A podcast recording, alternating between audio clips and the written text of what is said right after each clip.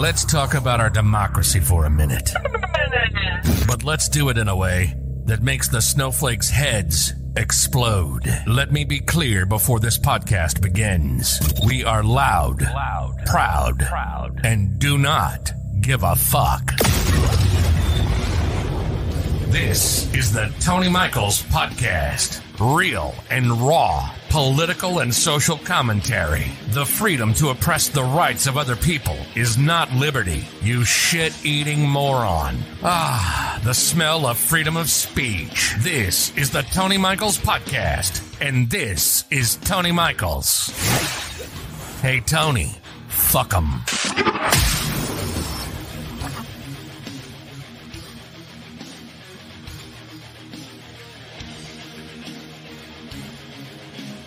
The Senate is ours. Fuck them. We still need to lean into the race down in Georgia. We need to make sure there's 51 for a lot of different reasons. We're going to go over that today. Also, also, it's still very close in this house. It does appear that um, there it's going to be one or two seats, like I've been saying. One or two seats is going to decide the house here. Um, I, I think there was a race called in New Mexico that uh, was flipped by Democrats. I'm not sure the exact race within the last hour or two. Um, so it's going to come down to the skinny. Uh, there's a lot of people still trying to cure ballots in California. So if your ballots are still outstanding and they need to be cured, you can hear my voice. Go get them cured and follow the directions. Um, I know um, Mueller. She wrote. Allison Gill is uh, is has been posting on her Twitter page about curing ballots in California. So it's super important that these races go our way, even if it's just one vote. Now, I know people are worried about the Republicans taking the House, but here's the thing: even if they take the House by one, maybe two votes, they're already freaking out. They can't. They won't be able to develop leadership that they want with one or two votes um, it's going to be very difficult for them to uh, bang up the House. Now, even if they use the House as a committee wedge uh, to talk about Hunter Biden's laptop for the next 24 months, well, good luck to them. I actually believe that that will damage them more than it will help them. Uh, if if this last midterm that we just had is more of a sign that America is fucking sick and tired of these fucking fascists, I don't know what you were paying attention to. And for them to double down and triple down and quadruple down on more fascism um, and more insanity, more of this QAnon shit. And really, I think that is the the wedge that is being drawn here that we need to draw here. I said this morning on Twitter, I am not going to fucking give you a single ounce of attention for what Dem, Dem leadership wants to be. I don't give a fuck what the Dem leadership is. I don't give a shit. Don't care. We're not going to pay attention to that here on the Tony Michaels podcast. Here's what we're going to do. We're going to we're going to drive these fucking wedges between the MAGA and the GOP. And we're going to keep doing it. We've been doing it for 2 years. I'm going to keep doing it for the next 2 years. It's an effective fucking strategy. It's what won. Gen Z and women absolutely engaged in their democracy, not because Dems had a great a great set of candidates. It's because they didn't want crazy in charge. It's not fucking complicated. This is not fucking complicated. And we got the narrative out, we got the message out, and they listened and they engaged. That's what is important. And now that we have a movement built behind the Democratic Party, now it's not the time to change the narrative. It is not the time to change the messaging. You lean into that motherfucker. We have to draw these wedges because they're doing it. Uh, they're doing it on their own. Ron DeSantis and Trump are fighting over who is the who is the head bitch of MAGA. Now, all the meanwhile, Marjorie Taylor Greene is absolutely wanting to go to civil war. Quote, her quote, not mine, her quote, civil war with the Republican Party. Good, fuck them, and let's keep let's keep encouraging it. That's why I want Trump to win, run. Let's do that on Tuesday. That motherfucker better run, and I hope he wins the nomination. You goddamn right. Let's do that. Let's let them fight it out. And the criminal who is indicted in several federal courts going to be their nominee. Let's do that shit. We secured the Pennsylvania governor. It it appears that the Arizona governor is going to be Katie Hobbs. Whitmer won in, in Michigan. Folks, those are the three states that they wanted to steal the election in 2024. We also kicked out the fucking Secretary of States in those swing states. Folks, we are in good shape for 2024 as long as Georgia comes through for us. Rather, we have one vote in the House to keep the majority, or they have one or two votes for them to have the majority. We're in good shape for our democracy. Now, we are not any shape to fucking to govern because we have minority rule in this country. Now, I'm going to wait to see what the count number is, but I can only imagine. I can only imagine when you compare how many seats are in the House for the Republicans versus how many fucking votes versus Democrats. What I'm saying is is that the Democratic House members have way fucking more votes, way fucking more support, way more of a mandate of that's what this country wants. And we have to lean into that. And how we do that is keep doing what we've been doing. We absolutely call them out on the rug. We absolutely mock them. We absolutely call out their fucking nonsense, like this morning. Uh, some one of Ginni Thomas's foundations is trying to stop the uh, the leadership elections in the House and the Senate. Fuck you. Fuck you. Get the fuck out of here with that nonsense. Why? Why would we stop the Senate? We know who's going to take the Senate. We know who the leadership in the Senate's going to be. Oh, well, it'd be unfair to Herschel Walker. Who gives a rat's ass? Motherfucker didn't get enough votes to be the senator, and there's a runoff. So tough shit. That's how democracy works. You either win or you don't, bitch. And you didn't win. So fuck you. We should not delay this. And again, we should not be fighting over who leadership is in the pro democracy party. Who gives a rat's ass? Fuck them. Let them do what they want to do. What we need to focus on is is making sure that this shiv that we have stuck into this no red wave, we twist that son of a bitch. And we twist it by drawing wedges between them because they're doing it. They're doing it beautiful for us. All we got to do is po- point it out and encourage it. Push them in that direction. Hell yeah, we want them to fight. This idea that the Democratic Party has been disarray is fucking stupid. That's the dumbest fucking shit I've ever heard of in my life.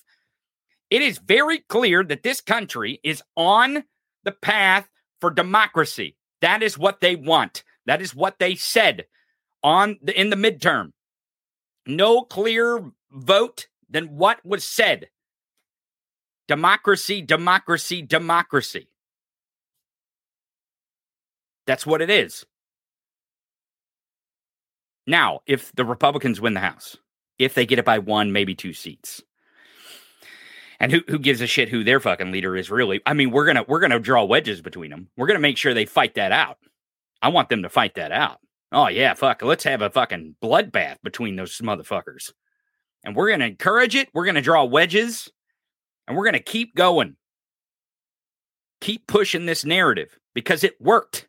The country listened. But who gives a shit? For two long years, they're going to talk about a laptop. And they're going to try to they're going to try to shut down the government. This is going to be their plan, folks. They're not going to have votes in the Senate. But they're, here's what they're going to do. They're going to they're going to try to shut down government, which they are going to be actively doing it. We must point this out. Their party is going to fight them. There's going to be a, a there's going to be a non-MAGA faction a non MAGA caucus that is going to fight them every step of the way in the House because these people are going to rely on the non MAGA vote to win. There is less and less and less of them. This Trumpism shit is not cool anymore. Even in their fucking party, it's not beginning to be not cool. And if that fucking fat slob wins, it will be even more uncool. Let him run. Let him win the nomination. Fuck him. Let's let's do it again in 2024 to absolutely show these motherfuckers how we feel about Trump and Trumpism. Fuck them. Let's do it. The Cheeto Dust QAnoner has lost his mind. My hope is, my hope is, is that they slow walk these indictments. Let him fucking run. Let him destroy what is left of MAGA. I'm telling you, there was never, there was not a national election since January 6th until this midterm. Until this midterm, there was not a national voice. And if, if you were paying attention to this midterm, you knew what the national voice was. Fuck Trump. Fuck him. And if you want to destroy what is left of MAGA, I mean, you know, what, whatever the fucking Republicans decide they want their leadership to be beyond Trump, well, fuck, we'll deal with that later. Right now, we must draw wedges. We must drive wedges all the way deep down inside of MAGA versus the GOP. And they're already doing it themselves. This is going to be fairly easy, right? This is not going to be a difficult thing to do. Especially if you come here and listen to me every fucking day, because that's what I'm going to be doing. I'm going to be spreading the national narrative that MAGA is still fascism and MAGA is still a danger. MAGA is still a threat. Yeah, it may not be a threat to the presidency, but it's a threat to your school boards. It's a threat to your goddamn state legislators. It's a fucking threat. Fascism just doesn't die. It'll go hide out underneath a rock for a little while. But if we don't lean into this, if we don't keep making sure that MAGA is enemy number one of democracy, and we spell that out in one national voice, they won't go anywhere. They won't. It's going to take a while, folks. These people still believe that they can gain power by cheating and lying. Even after even after 2016 when he lost by 3 million and he still won on a technicality, after 2018, after 2020 losing the presidency, the House and the Senate, and then and then in this 2022 midterm can't gain the Senate, gave Democrats a seat, and it appears that it's going to be almost a virtual fucking tie in the House when they expected to pick up 40, 60 seats, some stupid shit like that. I never believed they were going to pick up these many seats. I actually still, I still believe that there's a chance the Dems can take the House. We'll see. We'll see how these votes fall. And again, you know, we can bitch about counting and how long it's taking, which, you know, that's another fight for another day. Now it's the time to fight, fight and beat back MAGA fascism, the America First Nazis. I showed you a clip last week of Nick Fuentes. He's the head of America First. He's he's Marjorie Taylor Greene's good buddy. They always have the America First pack, the AFPAC, to rebut the CPAC because it's just not fascist enough for them. They want it to be full blown Nazi.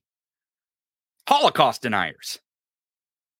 Marjorie Taylor Greene went and spoke to the, this fucking chucklehead supporters. And then when asked about it, she's like, "Well, I really think I should uh, speak to those young people. You mean the young Nazis? Listen, I, I, I, I this is a quote. If there's ten people sitting at a table with one Nazi, you have eleven Nazis sitting at a table. That's how it works. That's how it fucking works." And Nick Fuentes is a goddamn Nazi, America First Nazi. He's self proclaimed America First. And he said in his clip, the reason why they want a dictator is because they want to fucking tell you what to do. That's why America said in one voice, hell no to Trumpism, because enough of them actually got the message that, holy shit, they want to fundamentally make us a white national, a white, white nationalist nation. White Christian nationalism is what they want, and they want to force it down your fucking throat. They don't want you to have contraceptives. They don't want you to have bodily autonomy. They won't want women to vote. They don't want young people to vote. They don't want people of color to vote. They don't want it. And Marjorie Taylor Greene is the head of that spear. And she's calling for civil war in the Republican Party. Let's give it to her. Yeah, let's give it to her. Let's do that. Let's encourage it. Hells to the yeah. Let's put them in an arena and let them let them have a bloodbath. Let them slice each other up politically. Because I, I talked about last week political capital and why political capital is so fucking important. That's why Trump's freaking out. Trump is freaking out because he lost all his political capital in this midterm. All of it. He spent it all on these fucking stupid candidates. And the reason why he spent it all on stupid candidates is because you have to be a fucking bonehead to be so loyal to this fucking idiot and his political message. Lies, just outright fucking lies. QAnon lies. You have to be a fucking bonehead to subscribe to that shit. And he selected them, the fucking boneheads of the boneheads of the boneheads. And that was his candidates. And he spent every single ounce of political capital on fucking QAnon loyalist. the only one that really won was JD Vance. And he was pretending to be a QAnoner, not really a QAnoner. Hell, he called Trump America's Hitler, for fuck's sake. So, yeah, let's encourage this. Let's encourage their little civil war they want to have. Stand back, watch them, slice up their party, destroy each other, fuck them. That's what they want. Let them do it. And again, I hope tomorrow that Donald Trump announces he's going to run for president. And I hope almost immediately the party has to make decisions whether they're going to get behind him or they're going to look for a new girlfriend. We'll see. We'll see what happens. But we must encourage it. We must encourage the infighting. Everyone wants the Department of Justice to act now. Fuck. Why? Why? They lost. They have no power. What are they going to do with one vote? What? Again, they're going to talk about Hunter Biden's laptop for two fucking years after they just got done bitching about milk and gas prices, and they're not going to do a fucking thing about that. Not a goddamn thing are they going to do? What are they going to hold fucking congressional hearings so Democrats can explain in the congressional hearing how, what Joe Biden and the Democrats did to try to help the inflation problem and and the fuel price problem? Is that what they're going to do? Yeah, okay. All right, that'll work out really fucking well for them. Let me tell you. that'll that'll go over fantastic for the House Republicans. What else are they going to do? Shut down the fucking government? Oh, good luck with that nonsense. Oh, America will be super happy that they shut down the government. You really think you really think if they have a one or two vote margin, you really think do you really believe that they're going to be able to shut down the government? That there's not going to be a handful of Republicans to tell them to fuck off? They ran on this and they're going to be like, let's shut down the government. Yeah, they're going to be on TV. They're going to be on Fox News. We're going to play clip after clip after clip of them drooling to shut down the government. You don't think there's going to be five, ten House members that are Republicans that are going to go, fuck that shit. I'm not voting for that nonsense. I want to win my race in 2024. That's why we got to draw the wedges. That's why we got to keep mocking these motherfuckers. We got to keep at it. We can't stop. Just because there was no red wave doesn't mean that our battle and our fight is over. I told you this for months. 2022 midterm was the most important election of our democracy's lifetime and you came through for democracy. Democracy won. Regardless of how the House plays out, democracy won.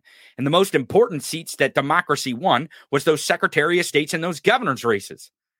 That was the most important thing for the 2024 race for democracy. Is you got you got people who are level-headed, who aren't fucking QAnoners, running states.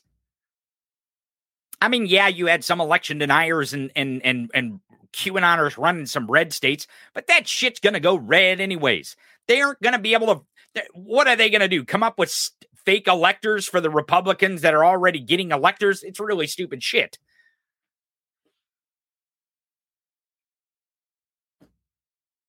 So democracy won, and you did it. You, you, the people did it. Gen Z women got out and fucking voted against fascism, against authoritarianism. And they won some races, they won some states, they were bound to.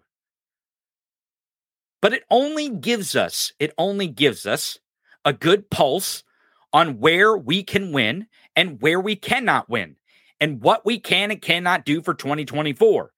and how we can save democracy again because they're going to come for it.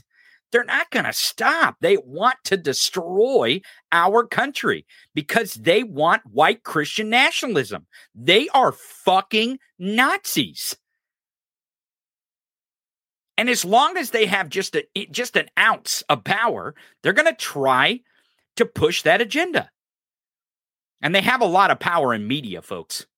They got loud voices. They're the loudest of the loudest of the loudest motherfuckers. That's why I yell and scream from this microphone every goddamn day because we must be louder than they are. We can't just sit back and let them take our democracy because they like to yap about it. We must talk. We must push the narrative. It is super important. And you're the best audience in the world. You come every single weekday for two full hours, and it's growing and growing and growing. Our audience is getting bigger every day. And I believe for the fight for democracy, it's only going to grow and it's only going to get bigger because it is clear. It is clear that the people in this country give a shit about democracy. They really do give a shit. They really do care about what the makeup of their country is. It's important to them, especially this generation that's coming up, which we've never seen before. I, young people are always concerned about the makeup of their country and their policies, but we've never seen a generation, a young generation, engage in the ballot like Gen Z did. It's it's it's it's very reassuring. And it's only going to get more and more and more for the demographics to lean towards democracy here. But we cannot take advantage of that. We we cannot we cannot let down. We cannot back down from the fight. We cannot stop leaning into democracy. We have to keep these conversations going. Because trust me, if they do get the House, if they do, if this falls where they've got one or two votes in the House and they've got a Republican majority lead or a Republican speaker, whoever the fuck that may be, they're gonna they're gonna fight it out anyways. I mean, we should we should ask for Adam Kinzinger or Liz Cheney. That's what we should be suggesting. That's what we should be trumpeting. Adam Kinzinger or Liz Cheney. They fucking hate those motherfuckers. Let's do it. And let Liz Cheney and Adam Kinzinger fight that out with them. Of course, they're not going to be the speaker, but let's do it. Fuck it. Let's draw the wedge. And let's let's make sure they got a reasonable person and a QAnoner on the ballot. And let's let's hammer that wedge all the way deep down inside the GOP and MAGA. Fuck them. That's the national narrative. We'll do this. We're going to do this again. I I'm telling you folks, there is way fucking more of us than there are of them. And this election proves it. And we're going to have more proof of that when we see how the vote actually falls. When every single vote is counted, every single race is called, we will be able to add up and tally up all the votes for democracy versus autocracy. And you will see, not just in the governor's races, the secretary of state's races, but in the House and the Senate, democracy is king here. This is the fucking shining city on the hill for democracy. That's what pisses them off. So let's stick together. Let's keep this narrative up. Let's keep driving that wedge between MAGA and GOP. Let's make DeSantis and Trump fight this shit out. Make them fight if they win the speakership. Make them fight for it with each other. Fuck them. Don't worry your little head about Democratic politics. Because let me tell you something Joe Biden is going to be the nominee. Stop the nonsense. If you're out there talking about who the fuck is going to be the presidential nominee for the Dems, you are, you are, you are, you are helping the fucking Nazis. Trust me when I say this. If you are saying anything, you're tweeting it, writing it, uh, fucking talking about it with your friends, about how old he is or whatever. Jo- listen to me. Joe Biden is going to be the nominee. He is going to. Joe Biden is going to be the Democratic nominee. There ain't a goddamn thing you can do about it either. So don't even try. It ain't worth it. You're just going to hurt the pro democracy coalition. And you may not like it, fine, whatever, cool. I don't care if you don't like that Joe Biden's going to be the president, going to be the presidential nominee for the Democratic Party again. I don't give a fuck. Neither does Joe Biden, but he's going to be the nominee. That's what's going to happen, regardless of what you want. Whether you want him to be the nominee or don't want him, he is going to be the nominee. So just take that fact, set it on the shelf, and then go fight fascism. That's what you got to do. That's what you have to do. Just let them fucking fight out the Civil War. Fuck them. Fuck them. Everybody, I appreciate you being here every single weekday. Noon Eastern, 11 Central, 9 Pacific on YouTube, Twitter, Twitch. Make sure you follow us here on YouTube. Subscribe to YouTube. Uh, also, go over to Twitter and follow us while while it's still alive at Tony Michaels Pod at Tony Michaels Pod. You can also follow me at the Tony Michaels and my co-host Gabe Sanchez and I am Gabe Sanchez over on Twitter. I opened a Mastodon account. Do you guys know what Mastodon is? I'm still trying to figure it out over there. I posted a few things this morning. I uh, had a few people follow me, and maybe and I'll add it to um, I'll add it to the list here. And a lot of people seem to be going over to Mastodon. I, am not promoting it necessarily, other than I open an account. So if you want to go, if, if you are sick of Twitter, you go over to Mastodon. You check me out there. Um, I'm going to try to post there and Twitter, see how it goes.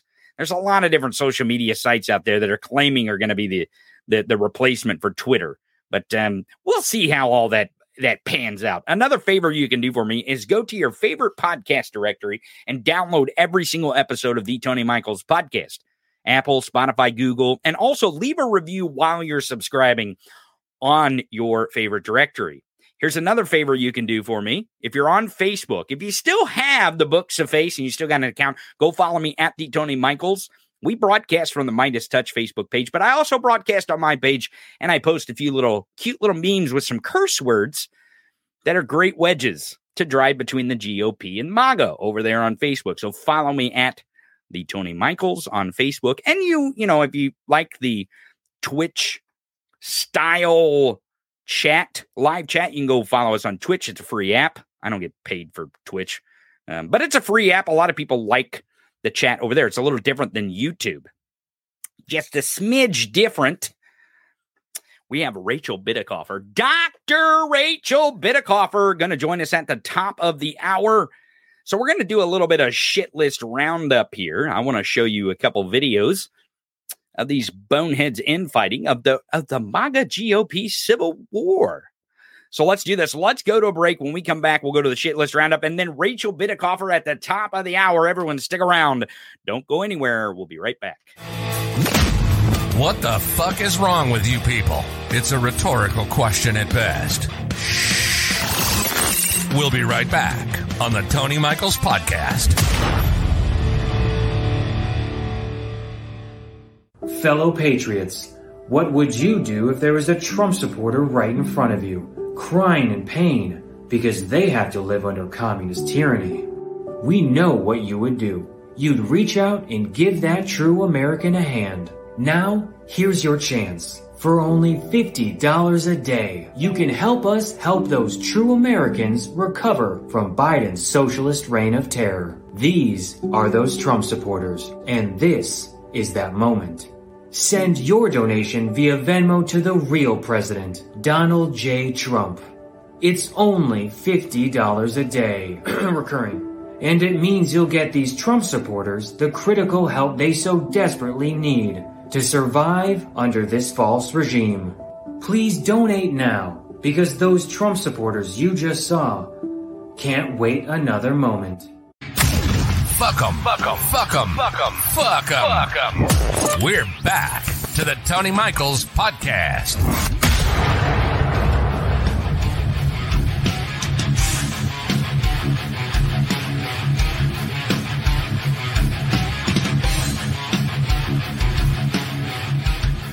Welcome, welcome, welcome back to the show. Monday.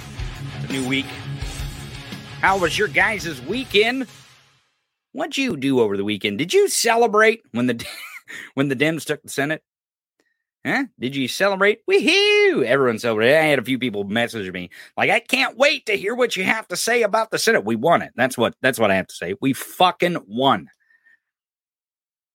When these these little snowflake fascists crying in their crying in their MAGA tear glasses, it was a glorious weekend. That was the highlight of the weekend. To me, it was the highlight. But you know, there's democracy and stuff. now, what what did you do for your weekend? What how great was it? Was there anything that stood out specific other than that we won the Senate? Again. yes, that's right. We won, Trump lost. Um, say it again and again and again and again and again and again. Trump lost. He lost the Senate, folks.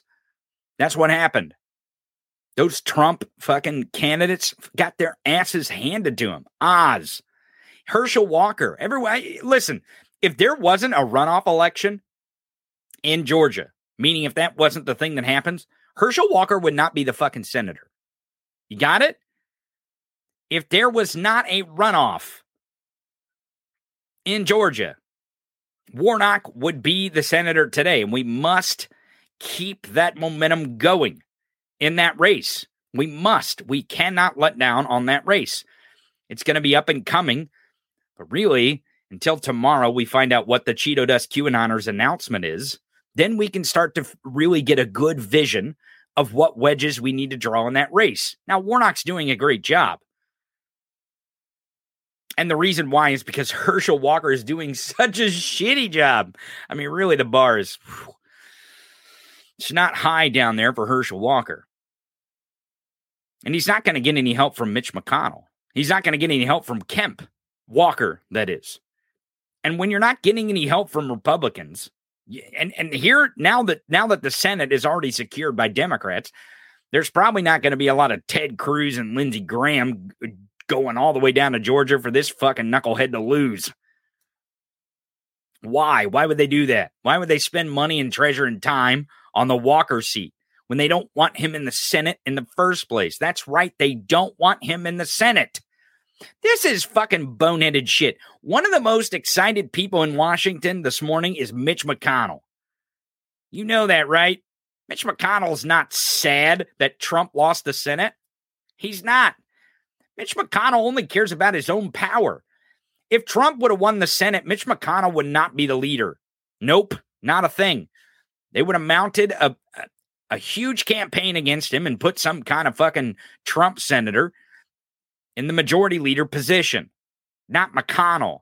McConnell did not want these motherfuckers to win. Got it? And Trump's the one who dr- who drove that wedge into the party.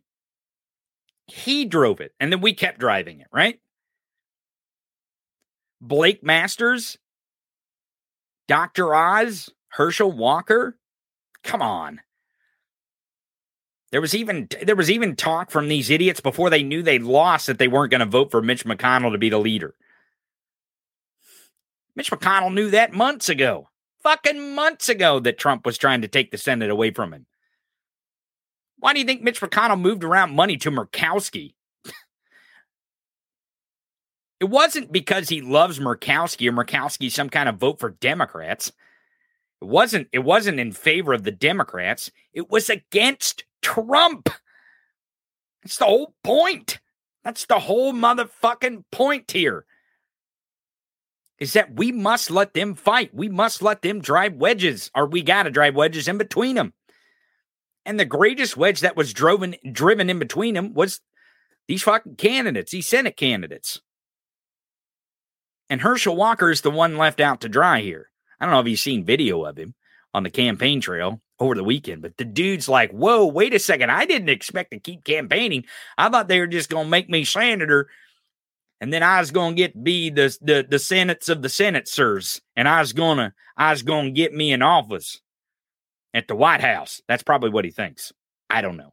He probably, Herschel Walker probably thinks his office, if he's a senator, is at the White House, right? Don't you think that? Surely, I mean, he doesn't know that America is in the United States.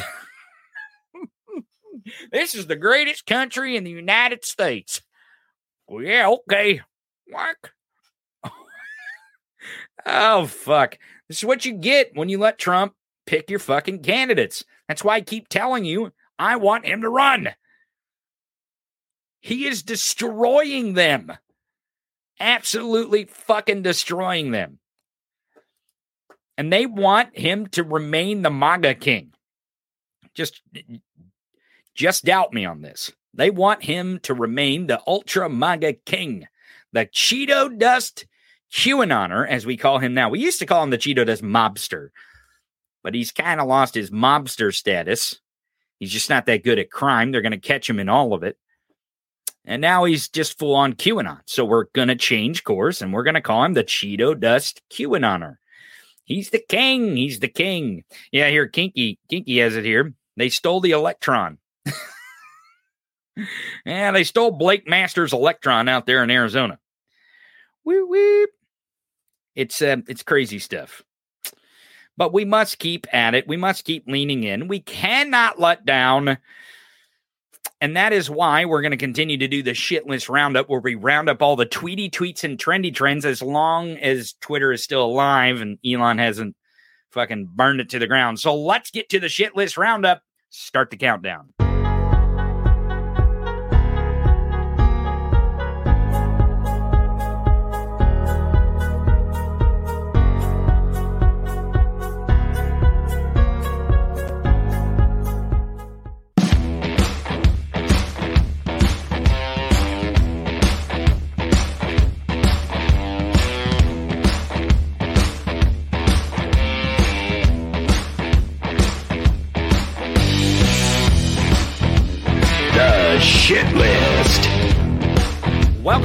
Shit list roundup where we round up all the tweety tweets and trendy trends, why it still exists and Elon still is online here.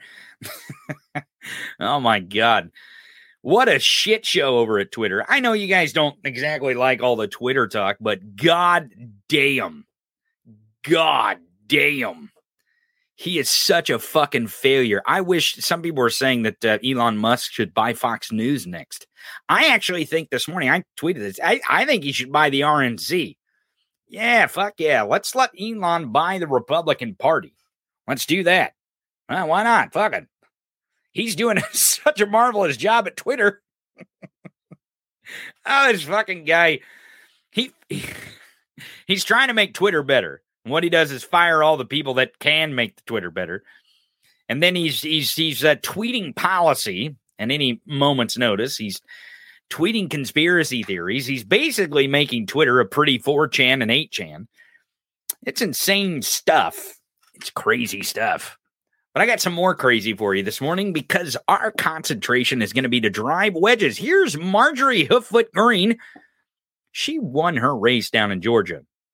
See, this is another thing that we need to uh, make sure to have discussions about is why we should not fucking stick our noses and especially our fucking treasure into races where the QAnon is going to win. Fuck that shit.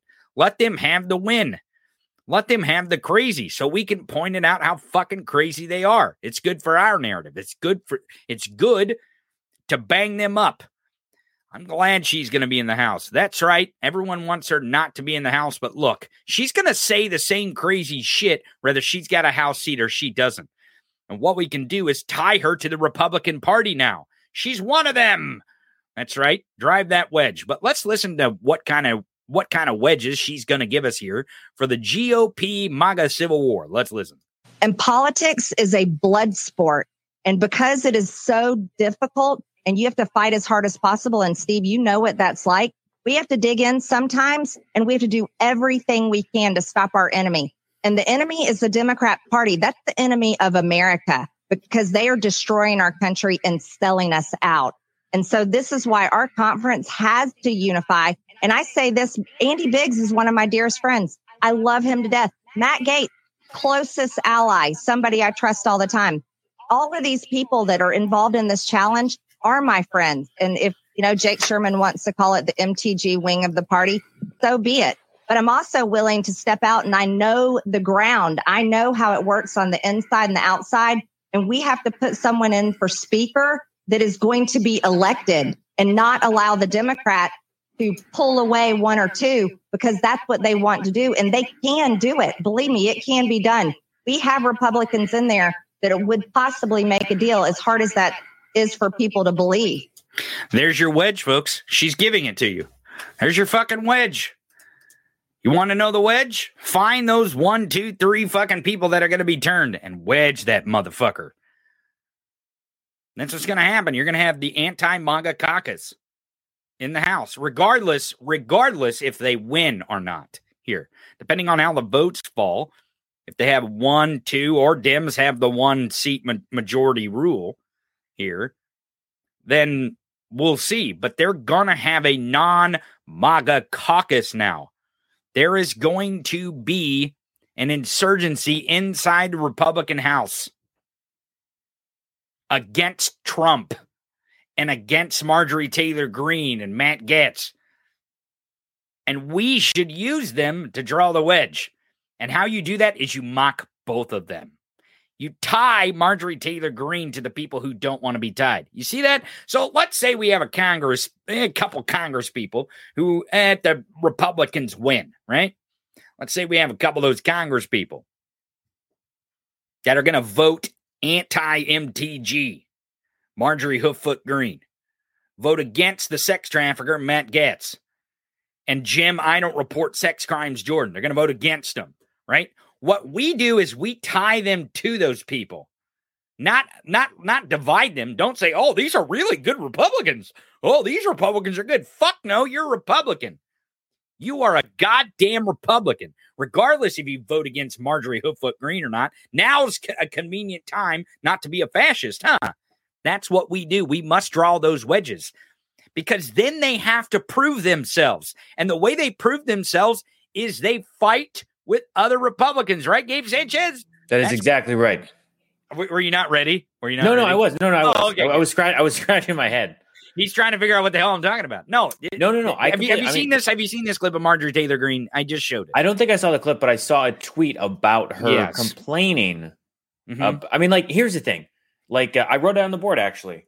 Okay, uh, let's let's see. Let's see. There, there. Let's. MAGA manga. is confused. They Uh-oh. do not know mm-hmm. who to blame, who to point the finger to. You've got Ted Cruz freaking out, and you've got, uh, you know, you've got obviously Trump who's blaming other people.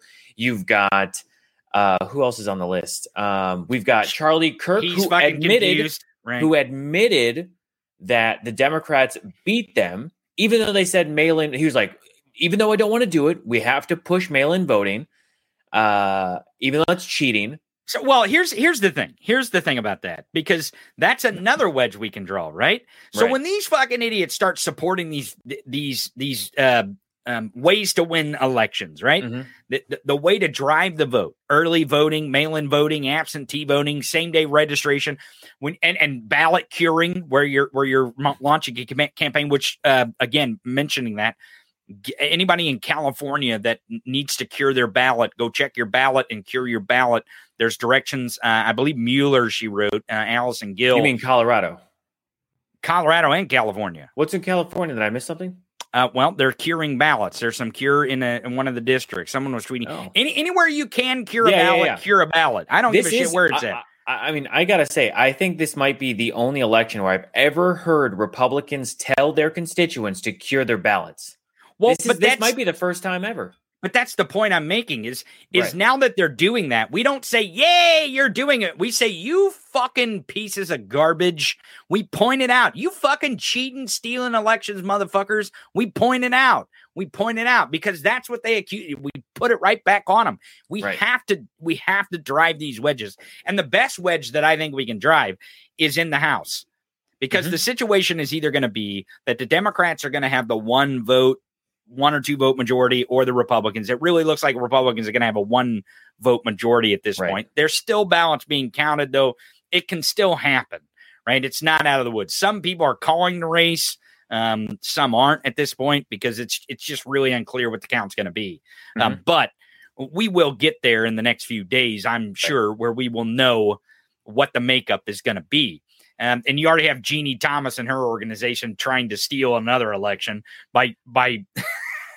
oh, it's so unfair to Herschel Walker if yeah if they vote for fuck him Fuck him. He lost that election. The reason the reason why we're having a runoff isn't because Herschel Walker won. It's because yeah. Warnock didn't get 50. He won the race. He just right. that's the reason why we're having And also the fact that they have to identify that I mean I, the number might be much higher now, but at least on election night it was 70,000 people, 70,000 voters mm-hmm. looked at that ballot who were Republican and said, "Yeah, I'll vote for Kemp." They saw uh, Herschel Walker's name and they stopped and they go, mm, "No, no." Can't and they either didn't vote, they did not like actually. I think that's most the case, right? I, or they. I mean, I think that's the, the highest party. percentage. Right? Yeah, Don't I mean that's think? seventy. That's seventy thousand votes at least on election night, right there. Which is they looked at Kemp as a Republican and said, "Yep, that's my guy," or "That's my party." They looked at Herschel Walker and they said, uh, "I don't know who the fuck this guy is," or like, and not and not so much who the fuck this guy is, but like, why was he even on the ticket? Right? Like, why was he even someone that the Republican Party pushed? And obviously, that's because they completely they they completely hitched themselves to Trumpism and election denialism and believing that uh, anything that the Democrats will do, which is just, hey, we're going to have a free and fair election, and everyone should have access, mail-in votes. You should be able to go there. You shouldn't be cut out of line. You shouldn't do this. You shouldn't be arrested if you're trying to give someone water who's waiting hours in line. These are things that you would think, hey, we should have laws against it, right? We should have things that promote a, a a free and fair election. But you've also got Republicans like Trump and other people who double down. They're like, you know what? We got to take away these rights. We got to remove the access to this. We got to do this. We got to do this. You can't be here at this time. You can't do this at this time. I can't stress now, this enough. When the when Gen Z came out and, and droves and voted because they were taking away people's rights, and then the immediate reaction was, "Oh my God, they came and voted. Let's take away the right to vote." Like that's why they voted against you, you fucking idiots. Like right. you're only giving them more fucking fuel for the fire. You, what a bunch of dummies. If there was anything we learned, especially from Stacey Abrams, the last election, Mm-hmm. She will get people to vote. She will right. find people. She will activate the base. She will engage the voters. Now, you also, again, you brought up Gen Z. Gen Z is a huge coalition of people that right. have been like, hey, you're why why would you restrict access here? Why are you saying I don't have rights to my own body? Why are you doing X, Y, Z? And it's that Z in Gen Z that they come forward and they say, fuck this noise. And and I guarantee Stacey Abrams is going to fucking rally the base around this because now that she's like, well, I obviously didn't win my governor race here. I have all of my all of my focus is going to be on making sure uh, Warnock wins and Walker loses. And you think that's why? Do you think that's going. why she conceded so quickly and she moved directly to that race? I mean, it's possible, but I, I, I, think... I, really truly believe in the in Stacey Abrams' authenticity for democracy. Right? Like, right? Like, I, I, I don't. I actually, I'm, I'm not in Georgia, so I can't say you know what, who should and shouldn't win. I don't think she should run in Georgia again. Mm-hmm. Um, eh, obviously, I don't think Beto should run in Texas again. Uh, I don't think Crist should run in Florida ever again, anywhere ever. Like, dude, retire. And yeah ob- obviously the electability is not quite there. Now, I'm not saying that those those folks shouldn't still participate in politics. They absolutely should. And I'm not saying that there's openings later on down the road. Beto's a young guy. Crist, not so young. Um, right. Um, Stacey Abrams definitely could have an opening later on down the road. Yeah. But right now, it's more important that we get their energy. Mm-hmm. and and and their fire because there's one thing to say about Stacey Abrams, like you're saying, she can get out the vote.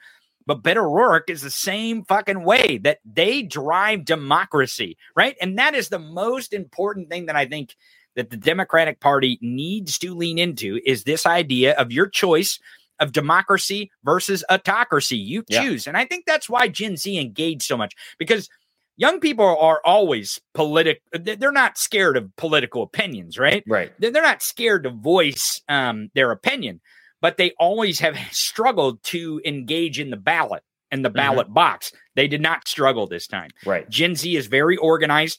They have a certain way that they organize because they have a certain way that they communicate. That's why the fucking polls are wrong. We were saying that for fucking weeks. That right. this these polls are antiquated. We were saying it for months that mm-hmm. these polls are antiquated. There's no way that these polls were actually telling the truth. Right. And it came and we said ignore the poll. We said ignore the polls. Exactly. Just go vote. Do right. not look at the poll. And for everyone else, TYT and uh, David Pakman, who who who literally were pushing, you know, hey, you know, they they add content to the the political kind of stratosphere, but when you've got people on those programs who are saying, "Well, looked at the polls today and it doesn't look too good for the Democrats," it it annoyed me. It annoyed me right. because here's the thing: like, even if you did know, you were like, mm-hmm. I could see the future, and I know Democrats are going to lose.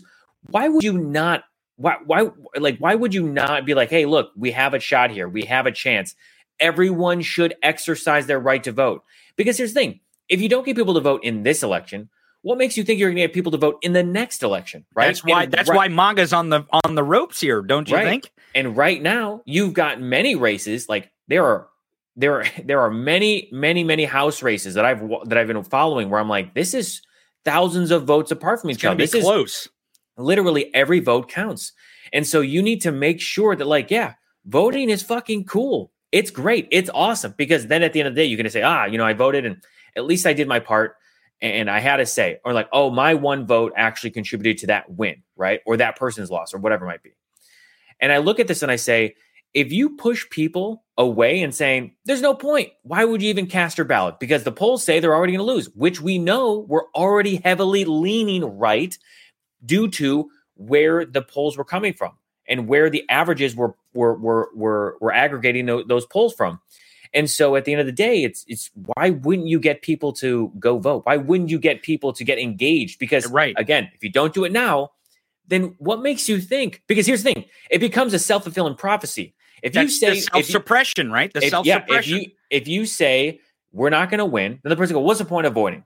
What's the, what's the point of voting?" Right? And then and then at that point, you don't vote, and then that candidate does lose, meaning the Democratic candidate loses and the Republican wins. And you go, "Well, see, there was no point in me voting because they were already going to win." So the next election, that person says, "Well, what's the point? I didn't vote the last time, and right. my candidate didn't win. So what's one vote going to do?" Well, if you're fucking in Colorado District 3 and you're against Lauren Boebert, yeah, they've already uh Frisch's campaign have already cured 200 ballots, which means now I, I think, think I think they had like 1200 that they could right. So now it's down to about a thousand to 900 right. something right. that they've already fixed to say, oh, the margin's even slower or, or shorter or smaller. And now well, you, but that goes to show you that when Democrats engage in act in actual democracy curing ballots and Republicans don't, that could be the fucking difference. Only exactly. because we engage. We right. engage in democracy. They hate it. They no. fucking hate democracy. That's what Charlie Kirk's trying to say. Speaking of hating democracy, have you seen this clip of this fucking um, governor sh- shit? I, no, isn't that how you say his name? Governor shit down in Oklahoma. No, he, re, he, he won his reelection. Um, it was it was uh, it was a nail biter though. No no Democrat I think has ever gained that many votes uh, in a long time in Oklahoma. But listen to what this guy says. He's standing there with his wife. Listen to this nonsense. This, this guy's talking about. The, uh, I tweeted white ISIS claims Oklahoma. I'm not shitting you. Listen to this. Father, we just claim Oklahoma for you. Every square inch, claim it for you in the name of Jesus. Father, we can do nothing apart from you.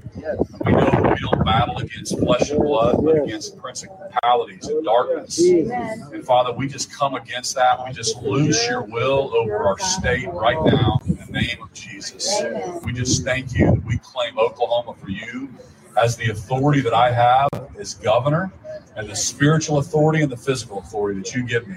I claim Oklahoma for you that we will be a light to our country and to the world right here from our state. We thank you that your will is done on Tuesday. And Father, that you will do have your way with our state, with our education system, with everything within the uh, the, the, the walls behind me and the rooms behind me, Lord, that you will root out corruption. You'll bring the right people into this building, Father, from now on. There you have it the governor of Oklahoma, the Republican America First Nazi of Oklahoma, laying claim, laying Jesus's and his white nationalist, white Christian nationalist claim to Oklahoma. Right. It's fucking gross. And let me tell you something. Let me tell you something. And over the next two years, we're uh, really the next four in Oklahoma, we are going to point out every time that motherfucker moves. Mm-hmm. Every time he moves in the direction of white Christian nationalism in Oklahoma, because I would bet that Oklahomans at the end of the day are not going to put up with that shit in the long run. Right. This is ne- this is complete complete miscalculation by MAGA and these white Christian nationalists that they are going to that they are going to do what they wanted to do nationally to these states. I believe it's a big mistake. And oh, I yeah. think we should we should lean in and draw that wedge in the in I mean, these areas. If anything, like it's just for anyone who's like, I'm a constitutionalist or I'm a constitutional fundamentalist or whatever the fuck you want to put I as got label. My, I got my constitution in my pocket, right. you some bitch. But these are the same people that are like, oh, thank God, God right. is going to be the one that decides the votes. You know, uh, thank I'm gonna I'm doing this for Jesus. Like, okay, he, I think he literally said, "Jesus come yeah. in Oklahoma." Right, right. Jesus right. come in Oklahoma. So you're going to tell know. me that the people that have their pocketbook constitution that only know two amendments and they want to bitch and moan about other things are the ones that are invoking God's name and Jesus' oh, name, and they want to say, "Oh, thank God, thank Jesus, we're bringing Jesus to you." They're one, projecting, pushing their own religion onto you. But again, the separation of church and state, like, are we just going to ignore the Constitution that you say that right. you live and die by? Are you going to say that what the founding fathers that you believe intended for the Second Amendment is don't something? Put, don't put words in my mouth. Or or on my pocket constitution. Here's another wedge being drawn between them. Hal Sparks is great at drawing wedges as well. Um, this is actually a, a post of uh, Telegram. Uh, you know, you remember Lin Wood? You remember that crazy? He's yeah. nuttier than a fucking squirrel turd. Dude, he is, is, he is connected. I mean, he, he was connected cr- down in Georgia last time. He literally said, "Don't vote." Right. He told well, people not to vote. Yeah, he, he helped. With- he helped us win our right. our two seats in Georgia, and he may he help was, this time too. And that's know, the wedge tied to also tied to Rittenhouse. Like everything, everything is connected in right. this group of like uh, right wing fascism. Right. Well, so uh, uh, Hal points this out. Lin Wood just posted this on Telegram. He it, he just dropped the picture of Trump being defeated on Telegram. Like this guy was the most loyal of the loyalists. Like he was talking about some crazy ass white Christian nationalist stuff. Like Lin Wood was going to fucking nursing homes and retirement homes and saying crazy ass shit into microphones. Mm-hmm. And then him and Mike Flynn and Roger Stone, they all kind of got into a fucking top, uh, fight. And right. They all started dropping information on each other because one of which, one of which was the email that was from Tucker Carlson asking Hunter Biden, "Hey, right. can you write a letter recommendation for my son Buckley to Georgetown?" Right. And Hunter said, "Yeah, sure, I'll do it." Wrote the letter, and Tucker goes, Thanks so much for that letter, man. Really means a lot. I couldn't have done it without you. Meanwhile, then Tucker Carlson, about a year later, laptop, so, laptop, yeah, laptop, laptop, laptop. You know what was on, you know what was on the laptop? The fucking email. email. he wrote. Fucking bonehead. Well, that's the other point that I want to make here: is these wedges that we're going to draw. Even if the Republicans win this house, even if they win the house, yeah. and they and they fucking fight it out to dis, to decide who's going to be the stupidest fucking the stupidest fucking Speaker of the House that we've ever had. You think Paul Ryan is a dumb motherfucker? Just wait until they win the House and they nominate. I mean, even if it's Kevin McCarthy, we're we're poised to have the dumbest motherfucker as speaker oh, yeah. in the history I mean, of the house. You, but you, even if he doesn't get it, they're gonna they're gonna put in an even dumber motherfucker. Like, well, yeah, you've got yeah, you've got uh Marjorie Taylor Greene saying she wants to be right. Didn't she say she wanted to be the speaker of the house? Right? Oh well, I mean, she, I mean, she would. She, i almost guarantee she, she, wants to be the Speaker oh, of the House. Yeah. And then Jim there's Jordan, also Matt Gaetz, any of them. There's also the whispers speaker. of Liz Cheney. Well, we should drive that wedge. She's not going to be the Speaker yeah, of the House, but we should definitely say like if there was ever Liz if Cheney. there was ever a person where you're like, hey, look, uh, we need to remove the crazy right. Republican, right? Let's call it out uh, it would be that person, uh, Liz Cheney, to drive a wedge between them to be like, all right, I'm going to be the deciding factor. If we hold the majority in the House, I'm going to be the person that tells you when to shut the fuck up because you're all fucking crazy. Well, I mean, as as long as we're talking driving wedges, I'm not even opposed to us uh, us as a pro democracy to say, yeah, let's do Paul Ryan again. That's cool. I mean, that'll really fucking piss him off. Oh, I mean, that'll piss well, him off. It'll it'll it'll really piss them off when you realize that Paul Ryan and uh, well, what he's what he how he was pro um uh Ketanji uh, for for a Supreme Court. Right. Right. And that well, one, that one kind of blew everyone. Oh, whoa, whoa. Cause obviously they have a familial relation. And he's like, yeah, she's great. She's smart. She does deserve this position. So to have that in the House for those people who are very obviously racist and anti, you know, what is a woman and all that bullshit. Uh, you know, they don't know what a woman the is. They wrote well. a book. Yeah. They got a documentary. I'll tell you what. I've got.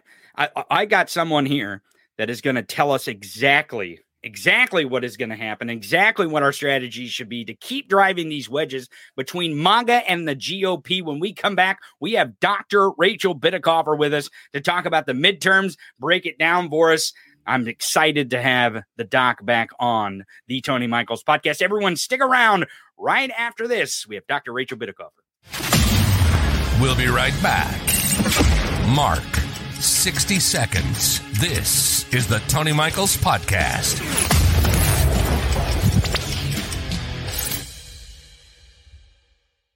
Are you numb and alone after storming the Capitol? Have you been left out in the cold after stealing Nancy Pelosi's mail? Do you feel exposed to a government that doesn't share your patriotic values? If any of these describe you, then you're in luck.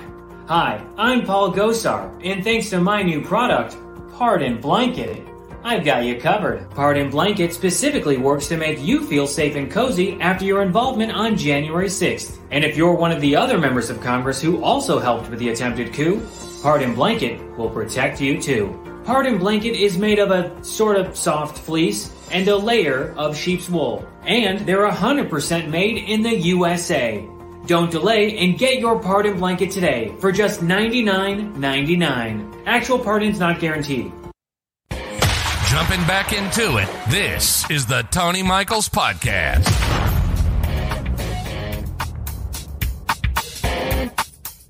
Welcome, welcome, welcome back to the show. You know, I was just thinking through that break with the pardon blanket, with the list of insurrectionists.